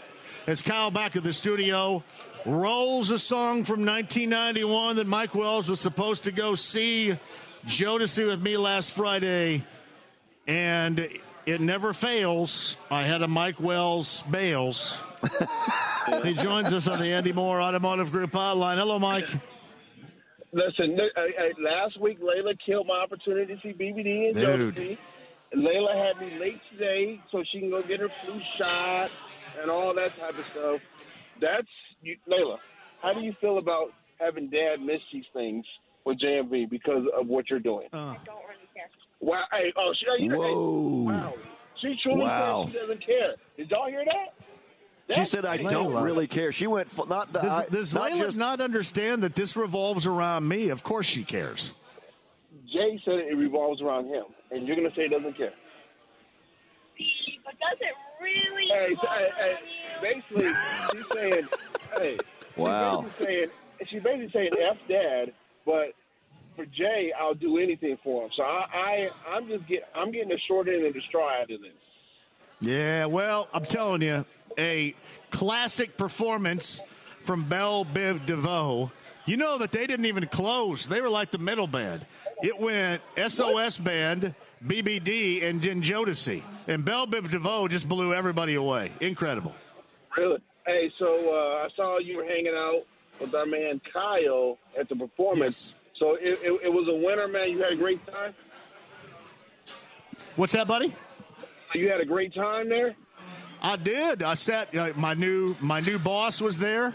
Of course, when he asked, "Hey, I thought you had two with you. I thought I got you two tickets," and I said, "Well, about Mike Wells." Oh, yeah. You Made him know, made that's another thing, Layla- Made see, look La- bad. Layla, Layla kind of put me in a situation with my boss too, my new boss. I'm gonna say, you know, it's okay. Jay, Jay, Jay's got a brand new boss, and he was wondering where I was at last Friday night. Yes. Wow, they got a, they got a new boss at the radio station, and he thought I was going to do Yeah, I didn't miss Yeah. the whole game. yeah. Oh man, so it, it uh, I no offense, I love I love you, Jay. I love Kyle, but I was more looking forward to listen to. Honestly, talking about they were fiending for every everybody in the audience, man. Well, and I, I will missed tell you out. this: K-Ci and JoJo and the rest decided not to roll out there until about midnight. So, I mean, I was going, "Hey, fellas, can you hustle it up for us older people out here?" They were they were taking their sweet time, Wells. They were. They didn't get out. There, they didn't get out on the stage until midnight. I believe it was around midnight. Yes. So I had to, and see, my 52 year old bladder it, it was I, I it- like the red light was flashing on it. Uh, We were getting near time critical on Friday night. True story. Wow. Hey, I would have had to take a nap somewhere in the corner there and then return when they came out with some come and talk to me or uh, Yeah. lately or something, man. Yep. It um it's great though. BBD was incredible. Those guys still put on, you know, and they didn't have the they didn't have the paperweight that was Bobby Brown to have to take a knee and rest during any of the songs. So they were they were uh they were awesome. I mean, absolutely awesome. Hey, I want to get into this. We, we've been giving our opinion regarding this matchup with the Titans this weekend. Mike Wells of ESPN Radio's on the Andy Moore Automotive Group hotline. What are you thinking about this? Anything you take away from their first win of the season against Kansas City that you can give to this matchup on Sunday, believing that the Colts might be on the right track here? Man, God, I mean, just think about this though. Had Chris Jones not been a freaking idiot, the Colts would be sitting at 0-2 and one. I, I, what I'll say, I'll take out of it is, I mean, I, even though Matt Ryan had some fumbles, I mean, the connection with the tight end with, with Jelani Woods, I, uh, you know, that was big. And what is not, I, I think, deserves so much credit is the play of the special teams. The special teams on uh, reco- recovering the uh, the fumble. Obviously, EJ Speed being down the fake field goal, and you know, for, you know, in this situation, I think special teams deserves a lot of credit for how they played and putting Kansas City in tough position. Um, I, I, I don't think that clearly, I think the Chiefs are best, but give credit where credit's due, and the Colts did what they had to do because boy, Monday would have been on fire at 3 p.m. had the Colts lost again. Yeah, well, as we were talking earlier about the Colts, the lowest scoring team in the entire NFL. They've only scored four touchdowns all year, and one of them last week came on a four yard drive. Took them three plays to go four yards after the muff. And then they get gifted 15 yards and a new set of downs at midfield, or else that game's over. So that's that's two of their four touchdowns there. And then in week one, they had the 20 yard touchdown drive after a turnover. So through four games and an overtime, they've mustered one legitimate sustained scoring drive for a touchdown. One. Hey man, hey man, why are you being a buzzkill, Hagan? Why are you being just- why are you being a being a buzzkill? But no, that's that that is that is very alarming. And I mean, I, I was trying to be positive, but since we're going to talk about the alarming side of things, I mean, man, the the, the the the protection, not only from the uh, on, up front on the O line, but the running backs, Jonathan Taylor not picking up blocks. Those how many times, how many free runs did the Kansas City Chiefs get at Matt Ryan last week? Well, I mean, it's, it's that, and then you talk about the twists and the stunts that Jacksonville did. I, I, I'm worried, Mike, that this is more of an epidemic type of situation than it is a quick fix. I mean, we, we just you, see Braden Smith and Danny Pinter and Ryan Kelly, especially, you know, from the right side over to the center. You see them failing too much. Where to me, it's more of the most about communication. It seems to be, to me, something, and hopefully not, but it seems to be something more deeply rooted. You you would like to you would like to think it's it's just communication because you can fix communication problems. If this is from a just from a talent standpoint, it's beyond alarming because of you know the ability they need to be able to open up holes for Jonathan Taylor, give Matt Ryan time in the pocket, and then also the element of how much money that front office has put into the offensive line, and meaning um, Braden Smith, Ryan Kelly, and Quenton Nelson. Three of the five guys are have gotten got hefty contracts from the franchise, and if they're not protecting, you might they need to start just peeing on their legs in, in, in fear, meaning the Colts, because it's going to be a long, long season if they can't protect and block. Yeah, one time when Peyton Manning got this huge contract, they asked him what he was going to do. And he said, uh, What are you going to do with that money? He said, Earn it. And that's what that line needs to do. You got the big paydays. Now go out there and show why you, you earn those big contracts. And we were talking earlier, it's not like 37 year old Matt Ryan was ever like a mobile quarterback. I mean, he's an athletic guy, but at 37, I mean, he can't run himself out of trouble like some of these other quarterbacks in the league. If if, if he doesn't have time, bad things are going to happen. We've seen it: interceptions, fumbles, uh, him getting up a little, uh, you know, a little banged up with trouble. So, like you said, nothing good happens if the things up front don't get figured out. I mean, yeah, I mean, and we we talking about Matt Ryan, seven fumbles in three games. Yeah. Ooh. Yeah, seven seven fumbles in three games. I mean, they're just let's just say let's call it what it is, fellas. The Colts should feel very, very fortunate that they have that one win on the schedule. So- they Hey, should be very, very fortunate there's one win there. And Wells, what blows my mind is uh, if they win Sunday, and then if if Jacksonville does what's expected, but they've been surprising people. If Jacksonville loses at Philly, the Colts win Sunday, they're alone in first place. Uh, Think about that for a second. Hey, I, what I'm thinking about is thank goodness for the AFC South, man. Thank goodness for the AFC South. Ser- Man, absolutely, um, seriously. Hey, hey, Mike, what stands out to me more than anything else this week has been, again, going back to the offseason and how important it is to finally get over on the Titans it is to the owner. And the owner has been outspoken in that capacity, whether it's the owner's meetings or, you know, basically whenever he wasn't in the offseason talking about Carson Wentz and moving on, it was talking about how they need to get over on the Titans. So I think that magnifies this on Sunday even more with all of his offseason dialogue. Oh, oh, without a doubt. Um, and I think the Titans are there for the picking. Yes, they beat the Raiders last weekend, but if there's a year for the Colts to finally say, okay, we're gonna we're gonna sit here and we are going to yank division from the Titans, it's now. No AJ Brown. You know, Ryan Tannehill is just a quarterback in my opinion. He's nothing great, and they got off to a slow start too. If the Colts, uh, the Colts have to win this game on Sunday, especially you got a short week and going to Denver next Thursday. So win, and all of a sudden things are in their favor. You mentioned the, the uh, Jaguars, Hagan. Are you are you guys believing that the Jaguars have turned the corner? That they're no more they're no longer known just as a team that has the Colts calling them daddy down there in Jacksonville. No, I, I believe that they are because of the same reasons we just talked about regarding the Colts still being in this thing, the way that they played, because of the division. Now, I think Doug Pederson and this group, they're going to get better. And that is going to be the biggest roadblock for everybody within this division moving forward. But this year, yeah, I mean, really, anybody, if you cobble something together, you know, especially if you're Jacksonville, you have that level of talent, the level of talent which is necessary to win in the NFL in this era. You got the quarterback, you got the edge rushing, you got the wide receivers now with Christian Kirk, who doesn't look too much like an albatross of a contract now, as he did a lot of people explaining that in the offseason. They have a lot of these components, Mike. To be really good, and certainly when you factor them in in the AFC South, there's there's no problem with that whatsoever. I don't think so. Yeah, they're there. Hey, buddy, I got to run. Are you going to the Brownsburg Zionsville game tonight? Oh man, no, I'm I'm gonna sit I'm gonna sit this one out tonight. No Son Browns of a versus Nigel, gun. even though why I hey, I need to go ahead and give give shout out to Kevin Bowen and Brendan King. They're on the air tonight uh, doing this game. Good luck to the fellas. I know they are going to kick booty on the air. I'm glad I'm glad Bowen is getting that opportunity to shine at the station because he and Brendan both deserve what the opportunities are getting there. Well, not only that, make sure you tell Layla that I still love her, even Hey, though Jay Jay- she Jay drew you away. you. Yeah. Even though you, you, you caused me to miss last Friday, he said he still loves you. Yeah. Oh, yeah. Hey, she, hey, she No, said- she that's said- my girl.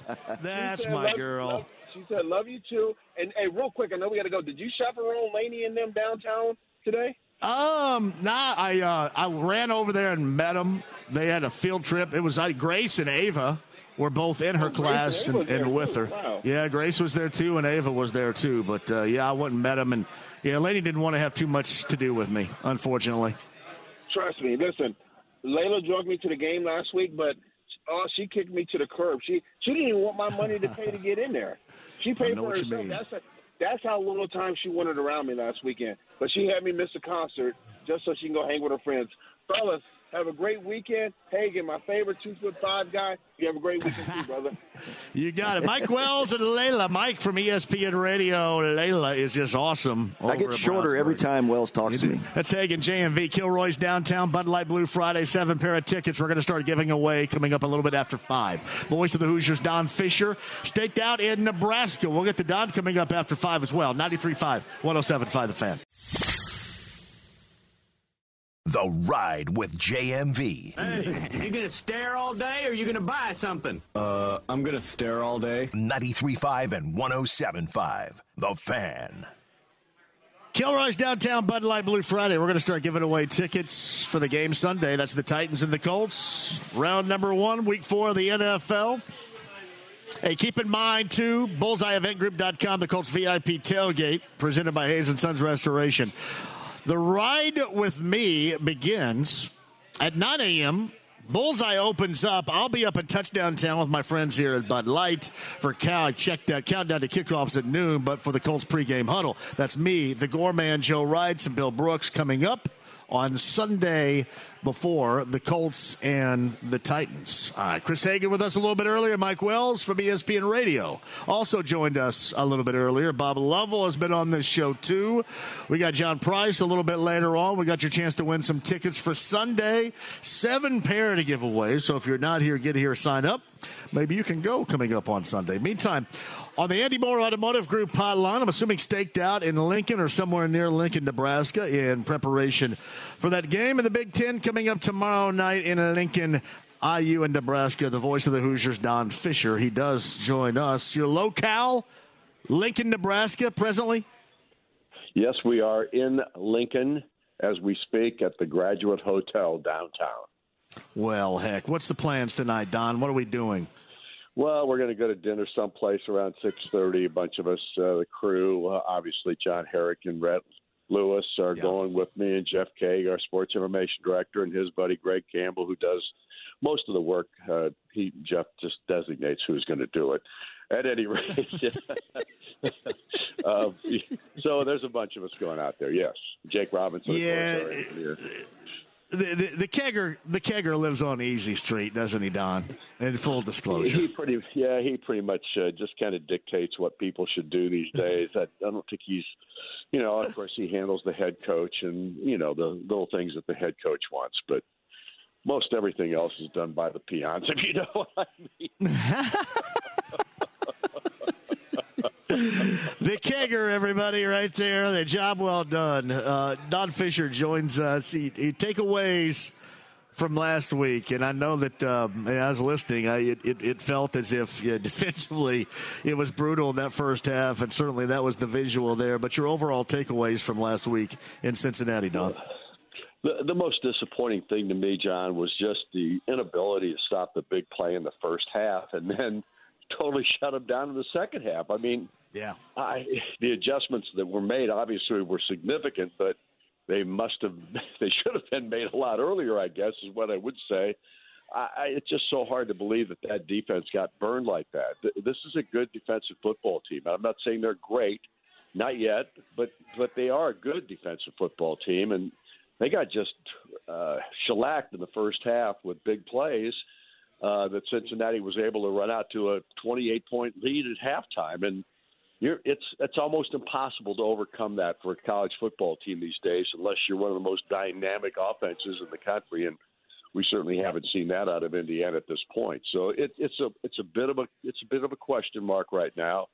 Um, the big problem I see tomorrow is that this is a Nebraska team that's had two weeks to prepare.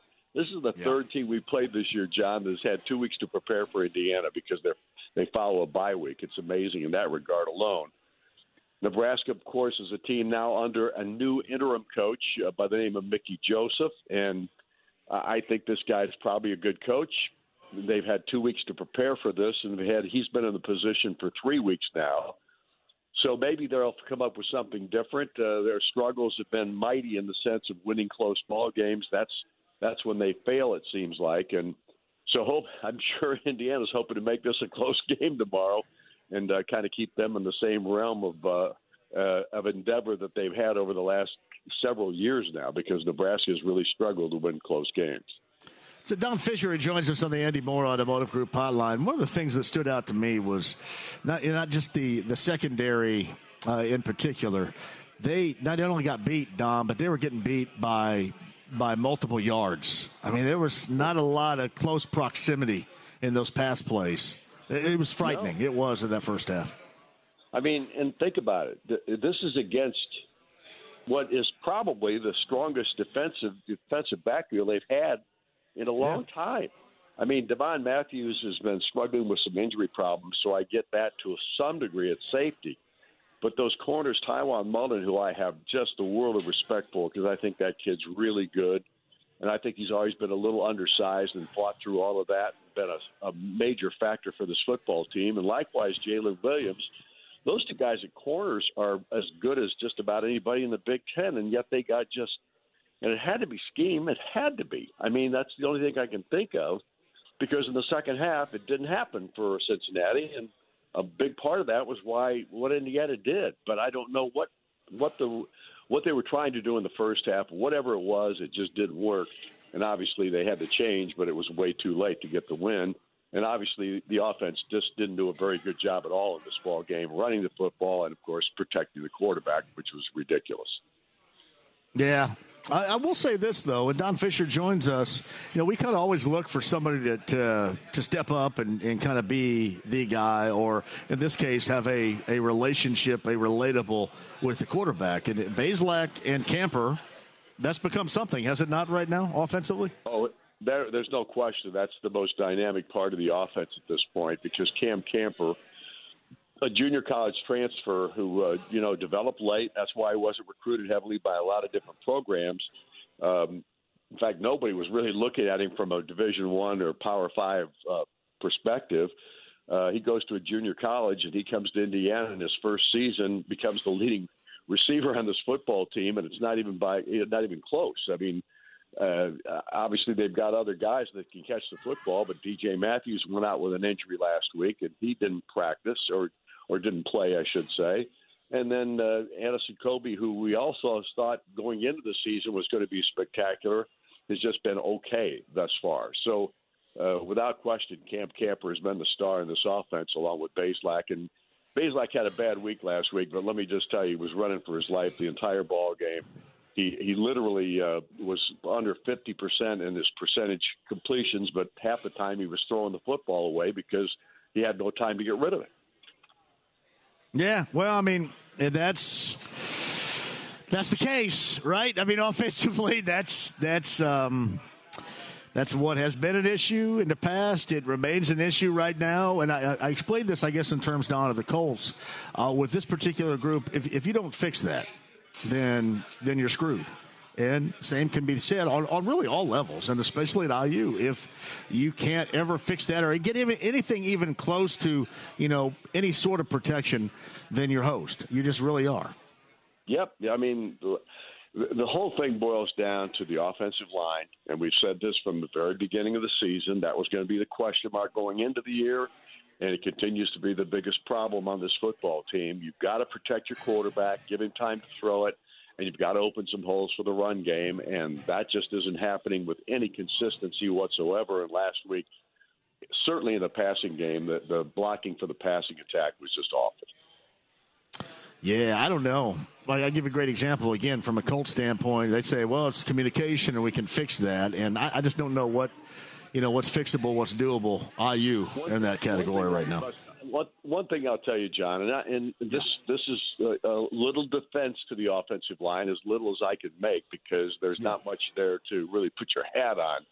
But they have been hurt. I mean, Bad, Bedford out for the year with the ACL after the first ball game. That has hurt them uh, at right tackle, and it certainly has hurt them that Zach Carpenter hasn't been able to play at the center position uh, in the last three ball games or two ball games, I should say, and obviously uh, we hope he gets back tomorrow. Uh, whether that's a snap of the ball or in another spot, we might see a change in that regard. Who knows? But if he is back tomorrow, uh, you're back to your starting center, which would be very, very important to this football team because your starting center and your backup have both been hurt for the last couple of weeks. So right now, we're just hoping that Carpenter can get back, and if he can, I think that will help this offensive line. To what degree, we'll have to wait and see.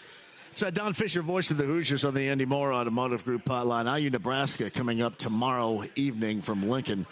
I, I want to get to Nebraska because you brought it up. An interim coach. Uh, this has been a, a, struggling, incredibly disappointing season where they had to cut loose Scott Frost uh, a little bit earlier this year. Obviously, now the one thing that they'd have going for them is, and, and you know this too, that IU right now is in the crosshairs and the focus of a team that not only just needs a win, but with an interim head coach and a group that has been talked negatively about the entirety of the season so far. They're going to look for somebody to make an uh, uh, make an attempt to take advantage of here, if you know what I mean. Make an example of, have a big game out of it, and like you mentioned, you come off an off week, they get an off week in preparation for IU, and there you go. You're kind of in the crosshairs with what should be a very motivated squad tomorrow night. Well, and on top of that, and uh, and certainly without question, this is one of the finest places to come and watch a football game in the country. It's it's a phenomenal atmosphere. Uh, they sell out yeah, 385 consecutive sellouts going into tomorrow's game. They had a few tickets left earlier in the week, and I asked their SID. I said, "Any chance that this might be the first non-sellout you've had?" And he says, "None." He says it'll be sold out. Trust me. So literally, uh, it's going to be the 386 straight sellout. The atmosphere here when we came in 2019 was one of the finest I've ever seen in the college football atmosphere. It was just terrific, and I don't anticipate it'll be any different tomorrow. And on top of that, this is an offense that Nebraska has that can put points in the scoreboard. They are averaging just just very close to 500 yards a ball game, and just uh, split it right down the middle almost in rushing and passing. They've got a, a running back named Anthony Grant, who is an NFL prospect, no question about that.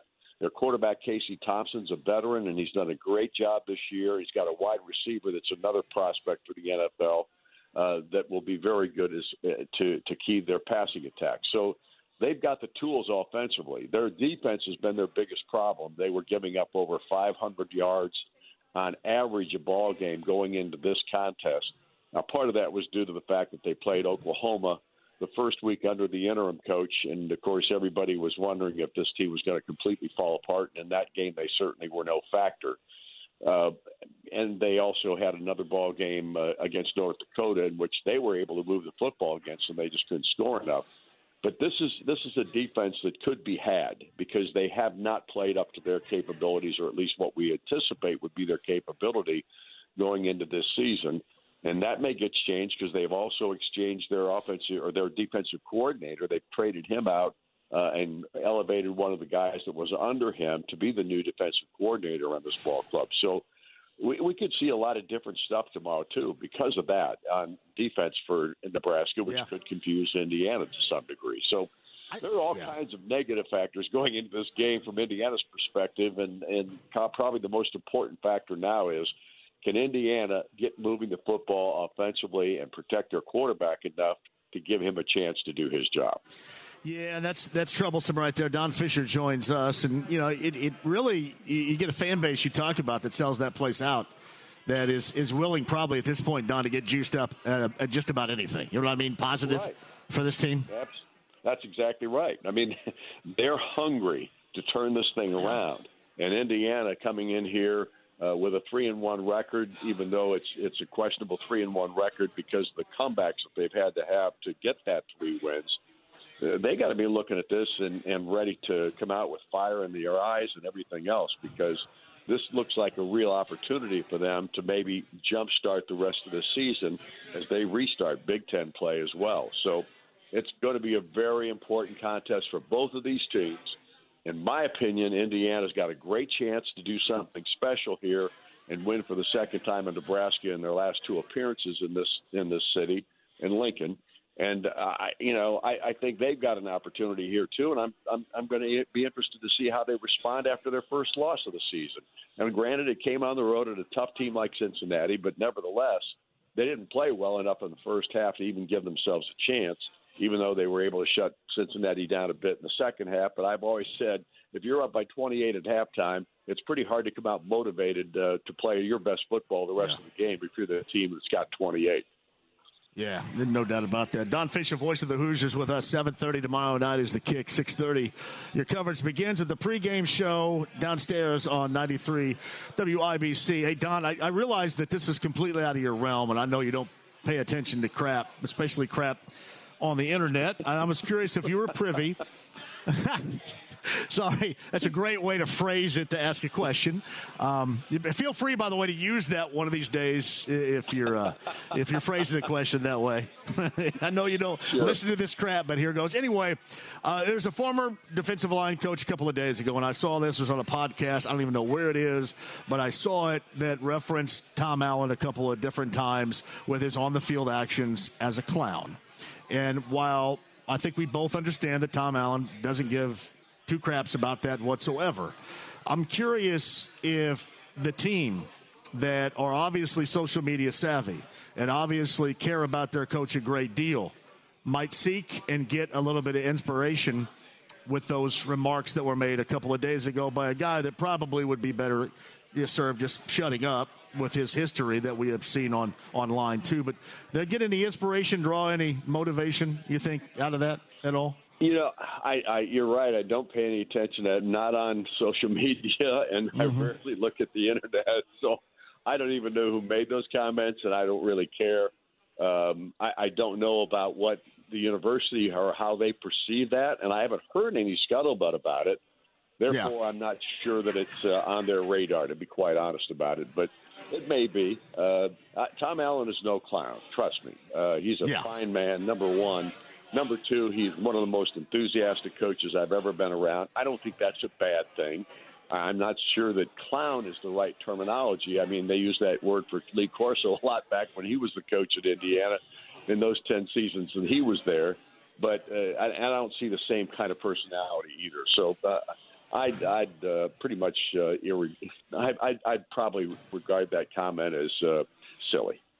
Yeah, it was incredibly silly. It was really stupid, uh, especially with this particular dude's background that everybody, you know, in, in the era of social media, uh, was privy to and went out and found it immediately and started posting it everywhere. I guess the reason why I bring it up is while while you and I kind of look at it and you know shrug our shoulders, you certainly more than me, and I'm sure Tom Allen doesn't care. But you know, you got a group of you know teens, early 20s, completely social media savvy dudes that if you're looking for any more ways to get fired up, even, you know, outlasting that Cincinnati game last week, I would think that maybe that would provide a little bit of a spark for somebody you care a great deal and very deeply about when somebody makes those particular comments. So, yeah, no doubt. That's why I asked. Yeah, well, I understand, and and like I say, I haven't heard any scuttlebutt about that. I'll probably ask when I go downstairs to do my pregame show with the guys. Hey, did you hear somebody call you a clown?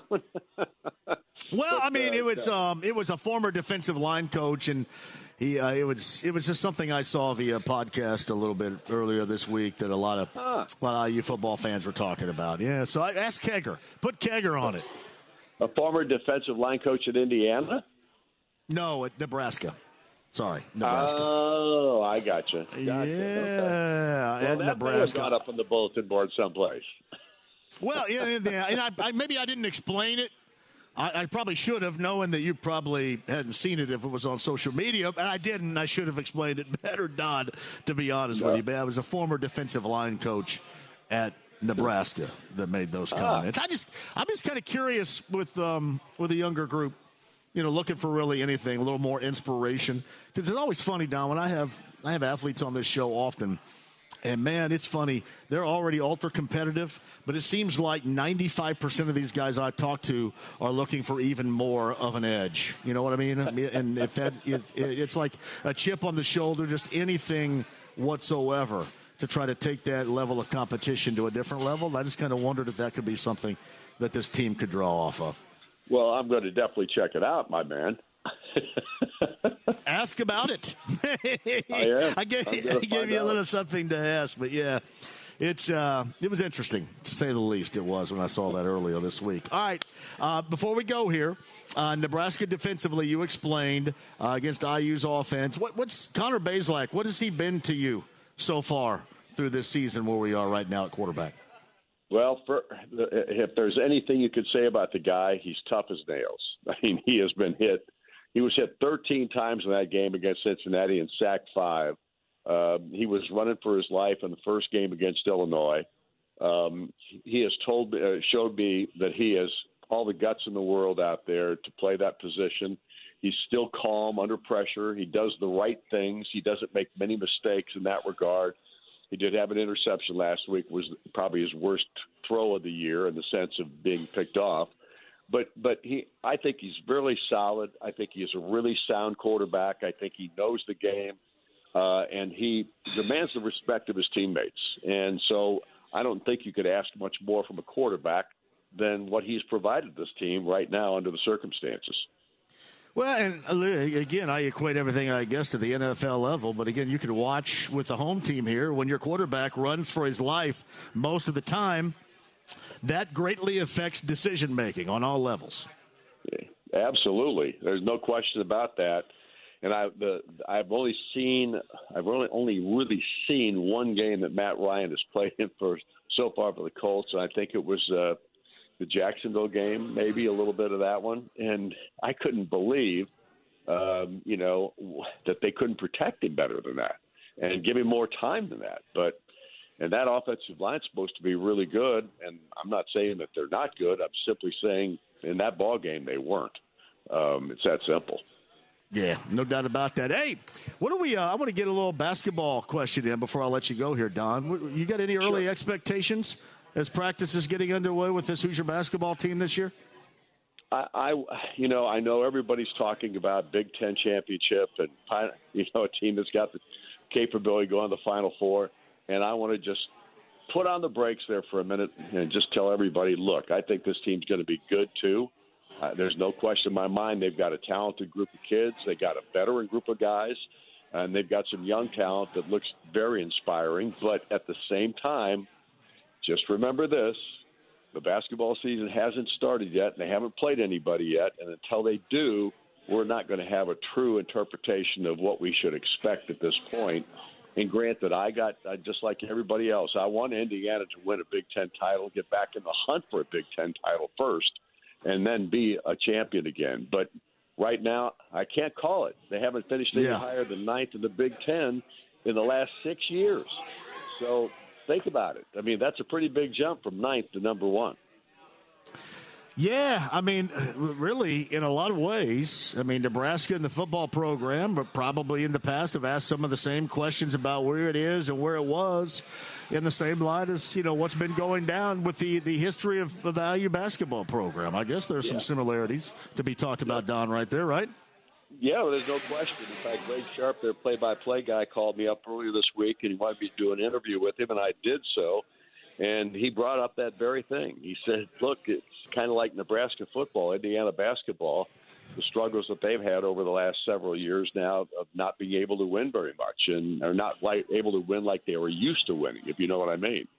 So there's no question these two programs that different different pro different sports, but the, the programs' expectations in Nebraska are just as high for football here as they are in Indiana for men's basketball.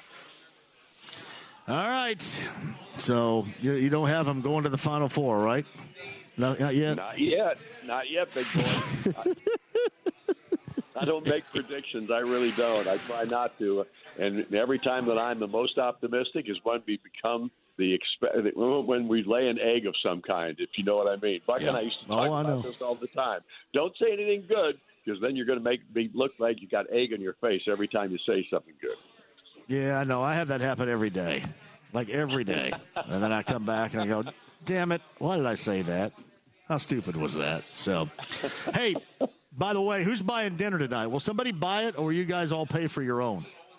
Well, generally we go out. We, you know, eh, like Buck once a year would buy. I buy once a year. You know, everybody would, and Jake would buy once in a while too. Jake is the richest of all of us, incidentally. My engineer, Yes, no doubt. Guy's got his Right, own, no doubt. He's got his own studio. The guy makes money hand over fist. He's got national Yep. programs in his stuff. He, the guy is rich, and yes, it's rare. It's rare that he pulls out the, the billfold. It's just Is, hey, is, is Jake Robinson a dude that will he get up and go to the bathroom when he knows the check is coming? Is that what he does? No, I've never seen him do that yet. No. Hey, I guarantee you, freaking Jeff Kent gets up and goes to the bathroom. He knows that he, there's no way. No, he probably me, stays wouldn't in there forever. You have to come and pry him out of the stall. No, he wouldn't. Do, he he would never do that. But I guarantee he'd never buy either.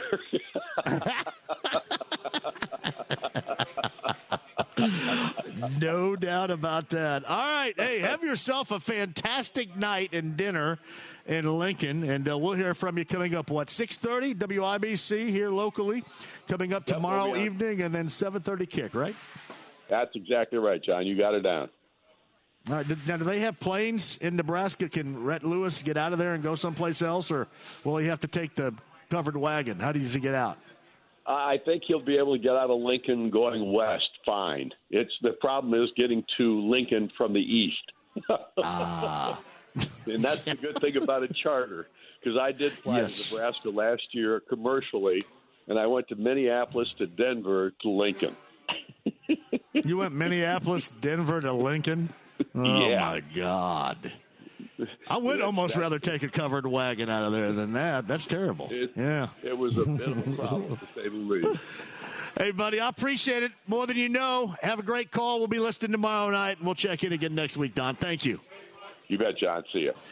Don Fischer, voice of the Hoosiers, right there on the Andy Mohr Automotive Group hotline. We've got seven pair of Titans Colts tickets to give away. We'll start that coming up here on the other side. Kilroy's Downtown Bud Light Blue Friday. Jon Price and more coming up on 93.5 and 107.5 The Fan. The Ride with JMV. I am in the parking lot right now, hammering a bacon, egg, and cheese, hold the cheese, in preparation to go deep with four hits and put on a laser show to the likes of which you have never witnessed in your entire life. 93.5 and 107.5. The Fan. Voice of the Hoosiers, Don Fischer with us. Thank you so much on the podcast, 1075thefan.com. Fantastic. Kilroy's downtown, Bud Light Blue Friday. Thanks again for joining us, as you always do. Got uh, tickets to give away. I know Olivia's going to start giving us some tickets to give away. Seven pair, in fact, for the matchup coming up on Sunday between the Colts and the Titans. Again, 9 a.m., Bullseye Event Center. I get you started with that. Then, of course, 10 a.m., we're going to get you started with the Colts pregame huddle in Touchdown Town with our friends from Bud Light on Sunday. Me, the Gorman, Bill Brooks, and Joe Reitz. It's all coming at you again on Sunday. 9 a.m. for me, 9 until 10 a.m. for the Bullseye Event Center, and then 10 a.m. until noon for the Colts pre-game huddle. Countdown to kickoff with Matt, Rick, and Larra begins at noon, and you've got a massive game coming up on Sunday. Meantime, when you think about the Colts from this standpoint today, injury wise, the good news, I guess, we'll see if maybe Shaquille Leonard can make his 2020 Colts debut. He has been listed as questionable. Find out a little bit more as that game time approaches. Julian Blackmon, the safety, will not be a part of it. He has been ruled out again for that matchup coming up on Sunday. So no Julian Blackmon, but Shaquille Leonard just maybe will get his season started in week number four against the Titans. Uh, coming up on Sunday. Meantime, via the Andy Mohr Automotive Group hotline, he joins us every single Friday right here. We absolutely love it. Jon Price rejoins us talking about a lot of things, including week four of the NFL and the Colts and the Titans. Hello, John. How are you? I got to tell you, your your Indianapolis Colts remind me a lot of my golf game. Okay, my go- when I get out on the golf course, I don't have the the best of luck, and I think, man, I'll tell you, this is really not going anywhere. And then I hit a couple great shots, and now I feel like I'm the best golfer in the world. That was an impressive win last week against the Chiefs. I mean, we're talking nobody saw this win coming, and it might change the complexion of the Indianapolis Colts season. We're going to talk about the Colts Titans game here in a moment, but one thing I definitely want to do is is kind of reset something that we did last week. You know, here's the trend that seems to happen in September. We talk about a promotion on the radio, people hear it, and then they go bet on their own on Saturday. They don't do very well. They bet in the early games on Sunday. They don't do very well. And then we get the emails and calls looking for the five plays for $149 to save the weekend. And the problem is that most of the games are out already. So we want to give people, and we did get some people from Indy who contacted us during the day on Sunday, as we did other radio markets. We want to give people a chance to do this and get in the games before they start. Same deal as last week. Five plays, $149 with a guarantee we will win at least three of these plays, or you get 60 days of service with my company for free. You go to our website, sportsinformationtraders.com. You'll see on the homepage the promotion that I'm talking about. If you're a brand new client and you have a place to bet, you qualify. Lock it in. We've got tomorrow's games. We'll get you on them within the hour. Go to our website, sportsinformationtraders.com, and get the five plays for $149 with a three game guarantee winner. Got Jon Price with us, sportsinformationtraders.com or 866 441 2711 for John. Again, sportsinformationtraders.com today. I know we got that three and a half point deal between the Colts and the Titans coming up on Sunday. A little bit of your expertise as far as how you, you, you I thought, expertly described the Colts so far this year. But what about this matchup within the division with the Titans on Sunday, John?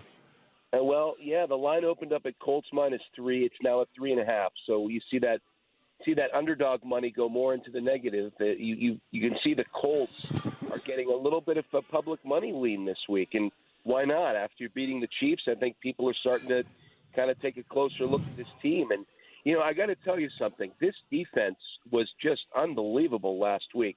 They only Agreed. gave up three second half points to the Chiefs and zero in the last 22 minutes of that football game.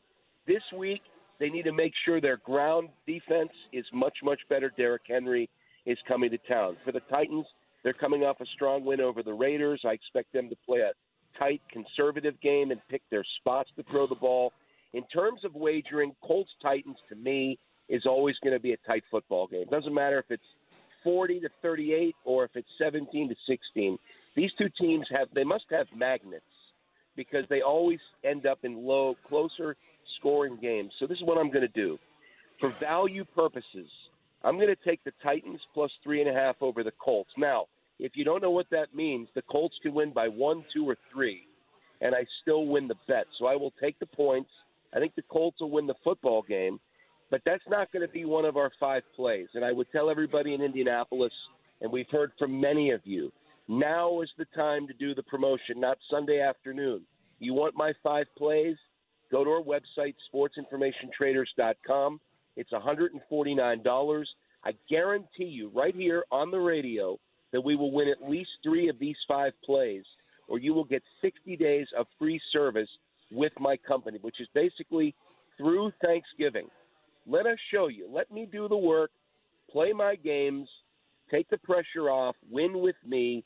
Go to our website and get started right now, sportsinformationtraders.com. You know, it's funny, and Jon Price joins us, sportsinformationtraders.com today for that deal. You mentioned that it's always seemingly a, a close game. I, I, think by and large, you look at the Colts and the Titans, and you know, they've been constructed in in similar fashion. And w- with the Titans, something I talked about a little bit earlier, and we're not going to get in depth in it, but it was just something that I, I thought um, was you, you take AJ Brown out of the equation, and you know you that threat's not there. It's not even the production we're talking about, but in the game, it's just that threat that's not there. And you look at it, and these teams are pretty built, I think, with uh, the same type of uh, long-term vision, I would guess, in mind. They want to run it. They want to play some defense. They both rely on their offensive lines. I guess in this case, John, eh, Tennessee's lost uh, on both sides, whether it's Landry on the defensive side and Lewan on the offensive side. But I think for the most part, these, these teams are, are, are kind of built like one another as to why that these always seem to be close games. I think you are a thousand percent right. Uh, You think about this for a minute. The most valuable tool on both offense are the two running backs. I mean, you know, you look at Taylor and you look at Henry, and those two guys are going to be the tone setters, not necessarily, you know, Yes. uh, the quarterback play, Tannehill and Ryan. And then, then you have two teams that know their defenses need to be well and be strong to win football games. You know, this is how the Titans, this is how the Colts were able to hold on for a tie earlier this year. That's how they were able to to neutralize an offense like the Chiefs. The Titans are the same way. They don't have an explosive offense, so they need to rely on their defense. And when you put these two forces together, they often end up like in a seesaw match where it's, you know, 20 to 17 and then it's 23 to 20 and then it's 27 to 23. And in the end, it always comes down to a kick that goes through or doesn't go through. And so, for wagering purposes, you know, in a game like that, you want to take the underdog points so you can cover. But I think It's going to be a fun game to watch. I would love to see the Colts build off of that win over the Chiefs, make it count, you know, and that's something that will will definitely help them for the rest of the year. And uh, I, I hope when we're talking next week, we're talking about a two game winning streak. You know. It's uh, Jon Price right there with a great deal. All you have to do is log on sportsinformationtraders.com. Again, sportsinformationtraders.com. Jon Price on the Andy Mohr Automotive Group hotline. John, thank you very much as always, and uh, have a great weekend. We'll do it again next Friday. Absolutely. Thank you. Jon Price, Sports Information Traders. Dot com. Kilroy's downtown. We're going to start giving away some of these tickets. Seven pair, courtesy of Bud Light. On a Bud Light Blue Friday, we've got Titans Colts tickets to give away and a shout to Eddie in Silverdale, Washington. He says, Hey, man, my son Logan and I are listening on the way to camping in the Olympic National Forest in the state of Washington for his 13th birthday. Maybe a shout out. So, Logan and Eddie in Silverdale, Washington, the state of Washington, going camping. Thank you guys for listening out there to us. We'll come back, close out this portion of. We'll continue to give away tickets and then start Colts Happy Hour. Coming up at the top of the hour, Bud Light Blue Friday, 93.5, 107.5 The Fan. The Ride with JMV. If peeing your pants is cool, consider me Miles Davis. 93.5 and 107.5 The Fan. Hey, welcome back. Kilroy's downtown. That's okay, Dre. Go ahead and bring it over here. Hey, we're back. We're giving away tickets right now, too. Hey, Cal, you think I should do this on the air? You think this person's listening on the air if they're not here right now? What do you think? Or should I keep this in house here? You going to explain the reason why you kind of paused in your last live read? Yeah, so, okay. So I'm reading, I'm and I'm not reading. I'm actually just talking about LD Smith Plumbing, the best in the business in plumbing. Lance and his local team at LDSmithPlumbing.com, and uh, they just they had to haul somebody out of here, and he was a, he was a little dude, and he, he what would you call that, Todd? What kind of hold was that? It was a full Nelson with his little guy. My man, hey, I thought I thought the little guy was a puppet. I thought he was going to start. Wait a minute. the full Nelson, and he just took this dude out. And my first thought is, it's not even six o'clock yet. What kind of person gets hauled out of here in a full Nelson before six o'clock? Is that a first timer before six for you? Oh, has it happened before before six? dude, you're a badass. You took him out of here. Uh, he was a little bitty dude. I thought he was like a puppet. Yeah. but no, that's why I stopped because one of the guys here um, had to haul out a malcontent, and and Kyle he had him in a full Nelson. And full, we should have got that inside the lounge via YouTube Live. That'd have been impressive. You actually could have seen it walking out, but I think we were in break though, so you wouldn't have seen it. But man, in a full now, this guy was just kind of dangling from a clothesline right there a little bit. it was incredible. Hey, I'm looking in here, by the way, everybody. Is Patrick Theme in here? Patrick? Patrick, come on up here. You're a winner. Patrick Theme is a winner. We're giving away Titans Colts tickets. Go ahead and see Olivia. Olivia will set you up. I got four more pair to give away coming up here in the six o'clock hour during Colts Happy Hour coming up at the top. By the way, too, this reminder me and you, 9 a.m. That is the Colts ride to kick off with me from Bullseye's Event Center with bullseyeeventgroup.com. Hey, remind me of that too, Billy. Uh, that's coming up on Sunday morning, 9 until 10 a.m. And then I'll bail out of there and head to Touchdown Town for what is going to be the Bud Light Touchdown Town. We'll be there for you on the Colts pregame huddle beginning at 10 a.m. So 10 a.m. until noon for that. But it all starts with me coming up at 9 a.m. on Sunday morning in front of week number four to check out the Colts and the Titans in a big one within the AFC South. Julian back, there's Jeff Page in the house right there. Julian Blackmon will not participate on Sunday. However, there is a chance he's listed as questionable that Shaquille Leonard makes his season debut for the Colts coming up on Sunday. We shall see. We'll see if that happens. But uh, again, there's a chance he is listed as questionable that he plays. A couple of other things too. I mentioned Don Fischer, voice of the Hoosiers in Nebraska, joined us. You got IU Nebraska coming up tomorrow night. 7:30 is that kick. 6:30 a pregame coverage is downstairs on 93 WIBC for that. Boilermakers in Minnesota. By the way, both of these games are large, but for Purdue, that is really big. Now, Kyle, nothing has changed in the afternoon, right? Is Aidan O'Connell, the quarterback, still a game time decision as we sit here and talk right now? I for that haven't game seen coming anything up tomorrow on it. I haven't seen anything, Yeah. so it's probably a game time decision. Yeah, I think uh, when I sat down here, it was certainly still game time decision, and that's the expectation of that being a game time decision. Mike Wells of ESPN Radio a little bit earlier. Bob Lovell of Indiana Sports Talk tonight, brought to you by CarX, CarX.com, your 14 Central Indiana CarX locations. Our high school football game of the week, brought to you by CarX tonight, will feature Zionsville hosting Brownsburg. And by the way, Brendan King is on the call. And Kevin Bowen of the morning show, Kevin Bowen of Kevin and Query. Kev has the color analyst work along with Brendan King coming up here at 7 o'clock. Your high school football game of the week again will feature Zionsville hosting Brownsburg. By the way, for me tomorrow night, I've got a JMV takeover on B105.7 all request style. That starts tomorrow night at 6 p.m. B105.7. It is going to be a hairband weekend. So I got a lot of hairband songs I'm going to play, all request style anyway. But we will throw out a tribute, a Sky Point, and an RIP to Coolio at the start of the show tomorrow night at 6 o'clock. Some of the classics from the late, great Coolio to start the show, the JMV Takeover coming up tomorrow night. That begins at 6 o'clock. Cam said the last time that I saw a movie, September 21st, 1999, Cam was eight months old. Cam's my engineer now. Eight months old. Incredible story.